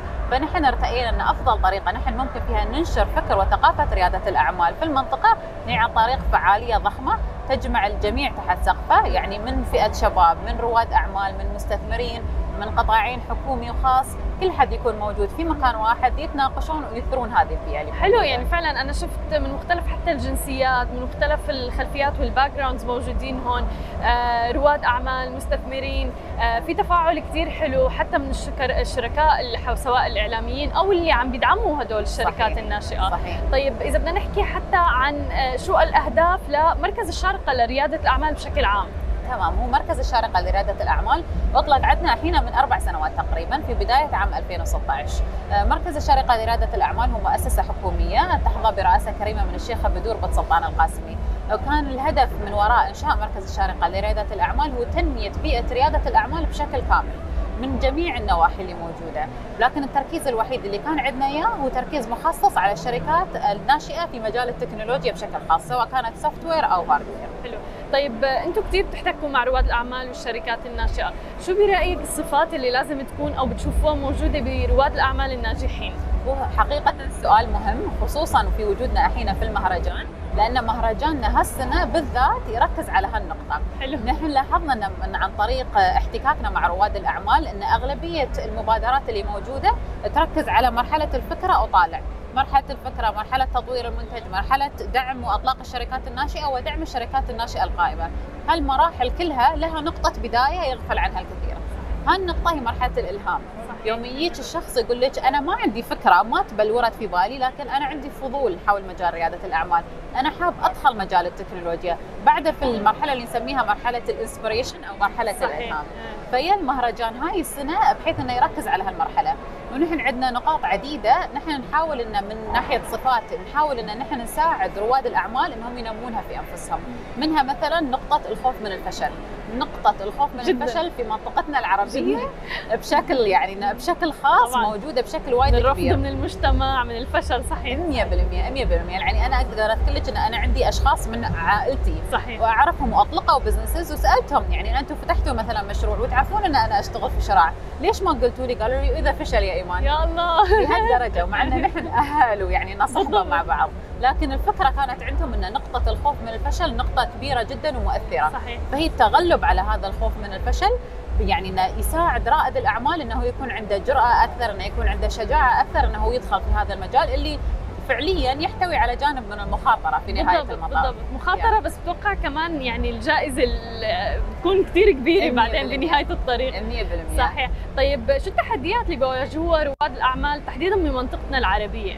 ونحن بيئة ريادة الأعمال في المنطقة العربية عندنا إياها تعتبر نسبيا من ناحية العمر يعني صغيرة. صح. لأن نحن يعني فكرة ريادة الأعمال خصوصا مجال التكنولوجيا ما بدأت تتبلور وتتشكل إلا يمكن في السبع سنوات اللي مضت. عندنا حتى لو بتشوفين قصص النجاح الكبيرة اللي هي مثلا كريم أو سوق يعني صح. ينعدون على الأصابع صحيح. يعني نحن في دولة الإمارات نفخر أن قصص النجاح اللي موجودة في المنطقة العربية تطلع أكثر من الإمارات صحيح. ونسبة الاستثمارات مثلا اللي بتشوفينها يعني تقريبا نقولي على نهاية العام الماضي في سنة 2018 كان في تقريبا 800 مليون دولار من ناحية الاستثمارات 80% منها كانت لشركات قائمة في الإمارات الإمارات فيعني في يعني زخم وفي اهتمام من الحكومة لكن ما تزال يعني فكرة ريادة الأعمال جديدة نسبيا. صحيح. ولأن مثل ما قلنا نحن في المنطقة العربية بشكل عام يعني إن استل عندنا المخاطرة مو بشيء موجود. عندنا الطريق الآمن خذ وظيفة وتم في هالوظيفه حط فلوسك في عقار لا تستثمر في شركات ناشئة. ففكر المخاطرة بعده يعني بحاجة إلى تطوير. والشيء الوحيد اللي نحن نقدر نسويه ان نحن نبرز قصص النجاح الموجودة ونشوف النتائج اللي طلعت والمسألة مسألة وقت. صحيح، فعلا أنا من الأشخاص اللي قابلتهم هون اللي عم بيعملوا شركات ناشئة أكبر تحدي كانوا عم بيواجهوه حتى تثقيف المستهلك بالتكنولوجيا تبعهم أو الابتكار تبعهم أو شيء هيك. 100% حتى بتلاحظين الشركات اللي هي عادة تاخذ مثلا ال online payment أو الدفع الإلكتروني في المنطقة العربية دائما يكون عندها خاصية معينة اللي هي الدفع المباشر. صحيح. يوصلك ال product وتدفع الكاش، الناس بعدها عندك نسبة كبيرة تخاف إنها تحط مثلا معلومات البطاقة البنكية اللي عندهم إياها اونلاين. فهالنقطة من ناحية ال technology adoption أو استخدام التكنولوجيا الموجودة بعدها تاخذ وقت، هي مسألة وقت لكن تسليط الضوء اعلاميا الفعاليات الكبيرة تساعد في تسريع هذه العملية. ليش برأيك طيب دولة الإمارات فعلا مثل ما قلتي بيئة حاضنة لرواد الأعمال وحتى المستثمرين؟ بس شو العوامل اللي بتجذبهم لدولة الإمارات تحديدا يعني؟ هو في يعني الحمد لله عوامل موجودة منها الاستقرار من ناحية أمنية من ناحية اقتصادية من ناحية سياسية هالأشياء كلها موجودة. منها فكرة إن أنت عندك بيئة دولة الإمارات بشكل عام حاضنة لجميع الجنسيات. فالناس ما تحس إنه بالنسبة لها صعب إنها تنتقل لدولة الإمارات. تحس إنه يعني ما شاء الله موجود فيها أكثر من 100 جنسية. فإنه سهل بالنسبة لها ان تي وتكون مجتمع حواليها. بالإضافة إلى ذلك إن الشخص مثلا يوم يفكر إنه يفتح شركة في دولة معينة ما يشوف بس الجانب الأعمال. يشوف في نفس الوقت إذا أنا عندي آه، مدارس حق عيالي. طبعا. إذا أنا عندي مثلا بيئة مناسبة إن أنا ترفيهية إن أنا أقدر أطلع وألتقي في ناس وفي عوامل ترفيهية تكون موجودة. النقاط كلها مهمة. بس يمكن النقطة الأهم اللي هي تشكل التس يعني عملية تسريع تنمية بيئة ريادة الأعمال بالنسبة لنا في الإمارات هي اهتمام الحكومة. آه، طبعا. يعني نقطة مهمة جدا من ناحية تغيير القوانين اللي تحسينها تصعب على رواد الأعمال. من ناحية أنهم يكونون open أو مفتوح يعني باب التواصل أو ال أو ال feedback اللي يعطونهم إياه رواد الأعمال. إذا كان عندهم نقاط معينة تشوفين بشكل سريع تبدأ يعني أن التغييرات تستوي وتشوفينها تغييرات تبدأ من من رأس الهرم وتبدأ تنزل يعني وتترتب بطريقة مناسبة جدا. فأنا يعني عندي كثير من التفاؤل للمرحلة حلو. القادمة طيب إذا بدنا نحكي عن دور المرأة وتحديدا قوة المرأة أنا شفت هون كثير في آه، من رواد الأعمال نساء آه، وفتيات حتى صغار أعمار صغيره يعني عم بيشاركوا إذا. بخبرينا أكثر عنا بدولة الإمارات تحديدا وبشراع يعني خبرتكم فيها ونحن في شراع يعني الحمد لله رئيستنا هي الشيخة بدور، مديرنا التنفيذي عندك أستاذة نجل المدفع، فيمكن نقطة تمكين المرأة كانت نقطة موجودة مثل ما يقولون في اور دي ان اي من. البداية، فنحن أول ما أطلقنا شراع كان عندنا العديد من الفعاليات اللي هي ورش تدريبية وتعليمية ما تعنى بإطلاق المنتج بس تعالوا وتعلموا، كنا نشوف نسبة النساء الموجودة هي النسبة الأكبر، حلو. أكثر حتى من نسبة الرجال. وعقب يوم بدينا نتدرج بالبرامج اللي عندنا إياها لين توصل إلى مرحلة إطلاق الشركة. لاحظنا أن النسبة هذه تقل ما توصل إلى 10% والله. من النساء. يعني هو فعلا في مصطلح يسمونه leaking pipeline. يعني إنه يكون عندك ال pipeline يمشي ويبدأ النسبة تقل تقل تقل تقل لين توصل إلى نهاية المراحل المتقدمة تصفين على نسبة بسيطة. فنحن اللي سويناه في شراع لأن هالنقطه نقطة تمكين المرأة مهمة جدا بالنسبة لنا هو إن نحن فعلنا عدد من المبادرات اللي هي موجودة. يمكن كان أهمها إن نحن نركز على أن قصص النجاح إن المتحدثين في المهرجان إن رائدات الأعمال اللي نستضيفهم يكون عددهم مساوي لرواد الأعمال. حلو. كان مهم بالنس جدا بالنسبة لنا أن نحط قصص النجاح هذه كأمثلة تقتدي تقتدي فيها السيدة اللي تحضر أو حتى مثل ما قلتي البنت الصغيرة اللي فعلاً. تكون موجودة. فعلا. هذه نقطة، النقطة الثانية اللي نحن سويناها إن نحن إذا الشخص يقدم على برامج شراع يكون في عندنا لجنة تحكيم. نتأكد إن لجنة التحكيم تكون 50% سيدات و50% رجال. الله. من ناحية. ال bias اللي يكون موجود أحيانا بغير وعي صحيح. بس نسبيا يعني إن الريال بيشوف ريال بيرتاح بياخذ راحته أكثر في الأسئلة إيه طبعا. بال Q and A فبيحصل معلومات أكثر. صح. بس يكون في حاجز اجتماعي من. المرأة فما يكون في مثلا ياخذون راحتهم في الأسئلة ويكون في معلومات وهم يغفلون عنها حلو. مجرد انها هي حلو مرأة. حلو. فالنقطة كانت مهمة بالنسبة لنا. وصراحة يعني الحين نحن فخورين جدا أن نقول من الشركات اللي تخرجت من مركز شراع نسبة رائد الشركات المملوكة أو رائدات الأعمال اللي موجودين هي نسبة 53% يعني ما شاء الله هذا ملهم. كثير بالنسبة لنا هذا الموضوع. تسلمي. طيب وفعلا حتى الحلو بالموضوع إنه أنا شفت طلاب عم يجوا لهون فقد إيه حلو إنه هدول الطلاب عم يجوا يشوفوا المستقبل أمامهم إنه هن قادرين يكونوا مكان هدول الأشخاص والأفراد يوما ما ويكونوا رواد أعمال. 100% 100% نحن عندنا آه، في خصوصا في مهرجان الشارقة لريادة الأعمال اللي نحن موجودين فيه الحين فئة الشباب فئة مهمة جدا. حتى اللي سوينا إن جميع طلبة الجامعات والأعمار الأقل يدخلون المهرجان مجانا. بالضبط. ما حطينا عليهم أي حواجز بحيث إنهم يوصلون. بالإضافة لذلك كان عندنا آه، تعاون مع الهيئة الاتحادية للشباب بالإضافة إلى مجلس شباب الشارقة. عندهم منصة كاملة أجندة يومين صحيح. من متحدثين من ورش عمل من خبراء يكونوا موجودين. وعطيناهم كل الحرية أنهم يحطون الأشياء اللي هم يعرفون إنها هي الأولوية. حلو. الشباب يعرفون مشاكل الشباب. صحيح. والشباب يعرفون شو اللي يحفز الشباب وشو يحتاجون الشباب. بالضبط. ففتحنا لهم هذا المجال وما شاء الله طاقات كبيرة يعني. فعلاً، فعلاً. يعني لو بتشوفين الأجندة اللي سووها والبرامج والورش اللي هم محضرينها صحيح. الطاقه شيء كانت جدا ايجابيه حتى. الحمد طيب إذا لله. بدنا نحكي بنصيحة هيك أخيرة لرواد الاعمال اللي حابين يبلشوا شغلهم ولكن فيها حاجز الخوف اللي حكيتي عنه إيه.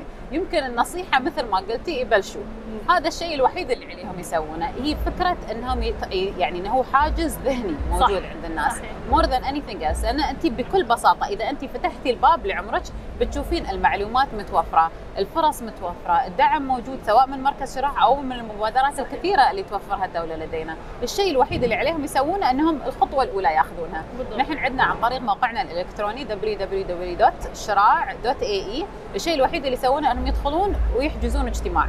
الاجتماع مدته 20 دقيقة. يحضرون يقولون أنا عندي الفكرة الفلانية. هذا كل اللي عليهم يسوونه. لو الشخص نحن نقول يقوم من النوم عنده فكرة تعال. هذا الشيء الوحيد اللي أنت عندك إياه. بتوقع كمان هذا اللي بيميز شراء عن كل المبادرات الأخرى اللي بتدعم ريادة الأعمال صحيح؟ نحن اللي ركزنا عليه في شراء إن قبل ما نحن نطرح المبادرة إن ندرس رحلة رائد الأعمال.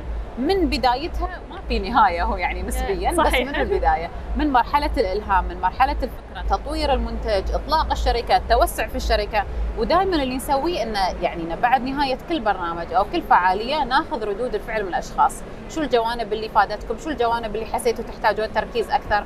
ودائما نعمل إن نحن نطور يعني إن البرامج. حتى لو بتشوفين من نسخة إلى ثانية دائما يكون عندنا. تغيير كبير صحيح. جدا. وهذا كله بناء على الفيدباك اللي يعطونا إياه الناس. فعشان كذي دائما نقول هالمهرجان من الناس يعني بالنسبة لهم هم هم جزء كبير من بناء حلو. المهرجان. ال feedback معناتها كمان كثير مهم. هي نصيحة بناخذها من صحيح 100% أكيد. شكرا كثير لك كثير انبسطنا. تسلم. حياك الله يا هالة. شكرا. Big Hass السلام عليكم. وعليكم السلام. تحياتي. Smashi TV love is energy يعني طاقتك دائما إيجابية ومفعمة بالحيوية. خبرنا عن مشاركتكم بمهرجان الشارقه لريادة الأعمال. okay المهرجان جدا رهيب صراحة. آه، نحن مع Pulse 95 اللي هي المحطة الأولى في الشارقة باللغة الإنجليزية. ونحن كمان مسؤولين عن الموسيقى اللي بنقدمها لل local artists صراحة شيء جدا جميل لأنه دوبنا كمان قابلنا Akon آه شيء حلو إنه هو كان موسيقي أكيد ولسه موسيقي ولكن شغله في أفريقيا وال project حقه والمشروع حقه في أفريقيا آه جدا ملهم صراحة. آه والشيء اللي حابب أقوله إنه نحن موجودين هنا والطاقة الإيجابية اللي بنتكلم عليها آه من من حماس ل entrepreneurship ل inspiration شيء جدا جميل صراحة بيصير بالشارقه طب شو شفت برواد الأعمال تحديدا فئه الشباب اللي موجودين هون؟ لأنه شفنا أفكار كثير حلوة. امم والله أنا شفت كان في آه يعني ما شاء الله واحدة عمرها 16 سنة اخترعت زي bracelet اللي هو يعني ينبه إذا إذا كانت البنت في خطر إذا كانت في مكان ينبه يرسل رسالة لأهلية. شيء حلو يعني. آه وفي أشياء كثيرة. الحلو في الموضوع إنه كمان في pitch competition آه والفائز ب 100 ألف درهم. فأنا حكون كمان مقدم هناك ومتحمس جدا لهذا الموضوع لأنه it's all about hyping up 100 ألف درهم شيء مو قليل يعني. فمتحمس واكيد شاكر دائما وابدا ل Smashy TV دائما موجودين بتغطوا الأشياء جدا آه شيء مش طبيعي. وأنت على فكرة she's amazing you guys we're gonna get him on the studio guys. Stay tuned. رح يجي لعنا Big Hass هذا وعد. وعد. وعد هذا على الكاميرا. على الكاميرا. حكون معكم في الاستوديو. حنتكلم عن المواهب المحلية والموسيقى إن كانت هيب هوب أو أو روك أو بوب آه شيء جدا جميل. بس keep doing what you guys are doing. Love you guys. Smashy TV all the way. Let's go. سهلا فيك. علا من Mindvalley حابين نعرف منك شو هو Mindvalley بالأول وعن مشاركتكم كمان بمهرجان الشارقه لريادة الأعمال. أكيد. أهلا بيكي Mindvalley هي أكبر مدرسة تعليمية في مجال التنمية الذاتية. مجمع Mindvalley بيحتوي على 12 مليون مشارك من جميع أنحاء العالم. ونحن بالتعاون مع أكبر وأفضل المدربين والمعلمين في مجال التنمية الذاتية كونا فئة كبيرة من آه، مناهج تعليمية تساعدنا كلنا إنه نطور ذاتنا ونتقدم في الحياة أكثر وأكثر عشان نساعد نفسنا ونساعد الناس من حولنا. حلو. وعن مشاركتنا في المهرجان السنة دي نحن متحمسين جدا إنه عندنا Mindvalley stage صحيح. أو مكان متخصص ل Mindvalley ومن خلال يومين نحن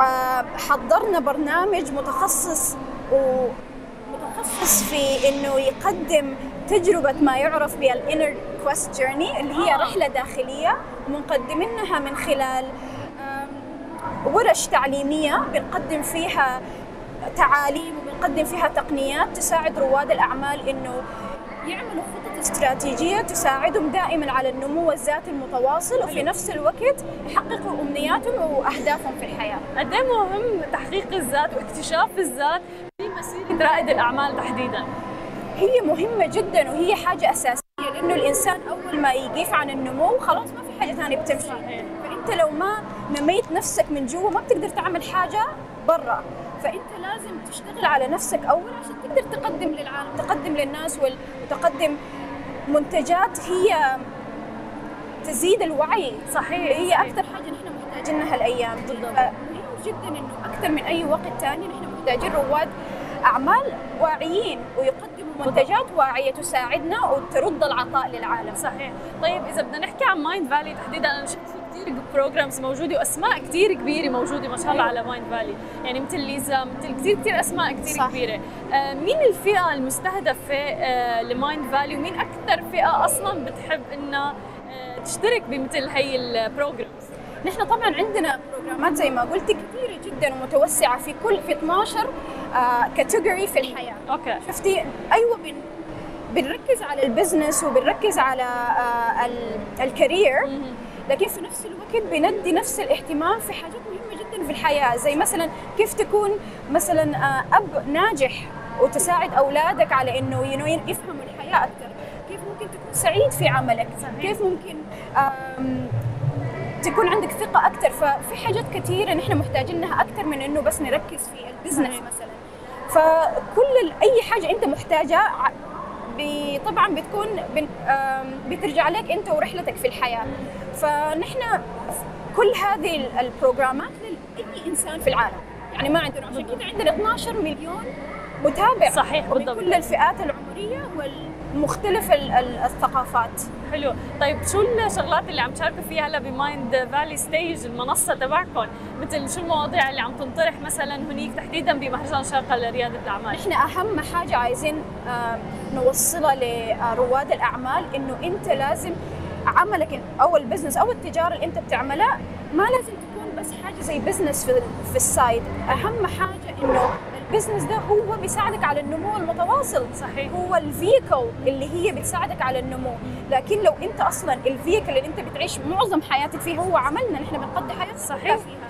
فلو هو واقف في طريق إنك انت تنمو معناه انت ما في الطريق الصح.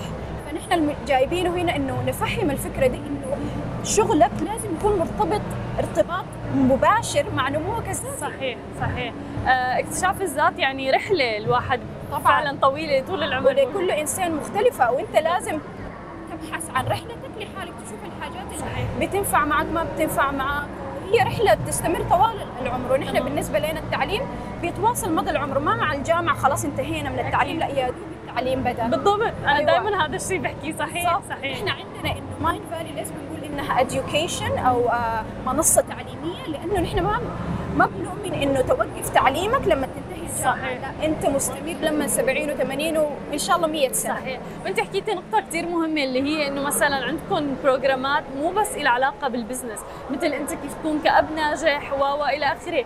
آه لأنه بتوقع حتى الواحد إذا ما كان أب ناجح سعيد بحياته الشخصية ما رح ينتج بحياته العملية. Exactly. بالضبط بالضبط هي الفكرة هنا لأنه أصلا أنت بتنتج لما تكون سعيد. ومقتنع نفسيا وكل حاجة حوالينك إنه أنت راضي عنها. تماما. لكن لو أنت أصلا مهزوز داخليا مستحيل إنك ح... تستمر وحتنمو في الحياة بطريقة صحيحة. فلازم أنت تبدأ من نفسك داخليا. صحيح. وبعدين تشوف الحاجات اللي برا اللي أنت بتحلم بها وأمنياتك.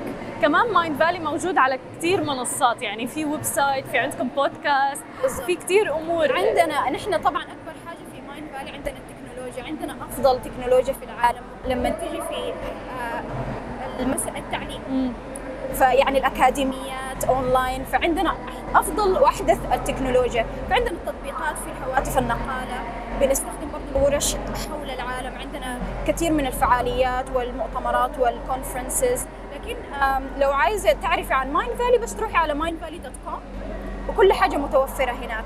والآن آه، أجمل حاجة إنه نحن بدينا نوسع Mindvalley التعليم حق Mindvalley في العالم كله. ف ال content صار متوفر بال بالبرتغالي بالفرنسي. عم تقري مخي جاي اسالك شو اللغات اللي. اللي بيدعمها Mindvalley. السنة دي ركزنا على اللغات واللغة اللي جاية وأنا متحمسة جدا لها العربي. يعني نحن دائما Smashy TV سعيدين جدا بهي الأخبار لأنه نحن دائما بندعم المحتوى العربي. فهذا شيء كثير حلو. آه، موفقين يا رب. وفعلا. Mindvalley اسم كبير وكل العالم يعني فعلا مثل ما قلتي يعني 12 مليون رقم كثير كبير. آه، وال programs اللي موجودة فيه جدا محفزة جدا ملهمة. والحلو إنه الواحد ببيته يعني قادر إنه ونحن أهم حاجة عندنا خلاص ال- الزمن ده ما في وقت. صح. ما ممكن كل واحد حيبدا حيقعد 20 دقيقة 30 دقيقة بالذات رواد الأعمال مثلا. صحيح. ففكرة Mindvalley بيقولوا عنها ال micro learning اللي هي التعليم ممكن المبسط يعني صحيح. في خمسة دقائق في اليوم يوميا أنت بتتعلم كل حاجة جديدة كل يوم. بالضبط. فده هو اللي بيخلي منتجاتنا أو آه، برامجنا آم، ناجحة. متميزة وغير عن كل الصحيح آه، موفقين يا رب. شكرا, شكراً كثير. لك علا تسلمي، شكرا شكراً. تسلمي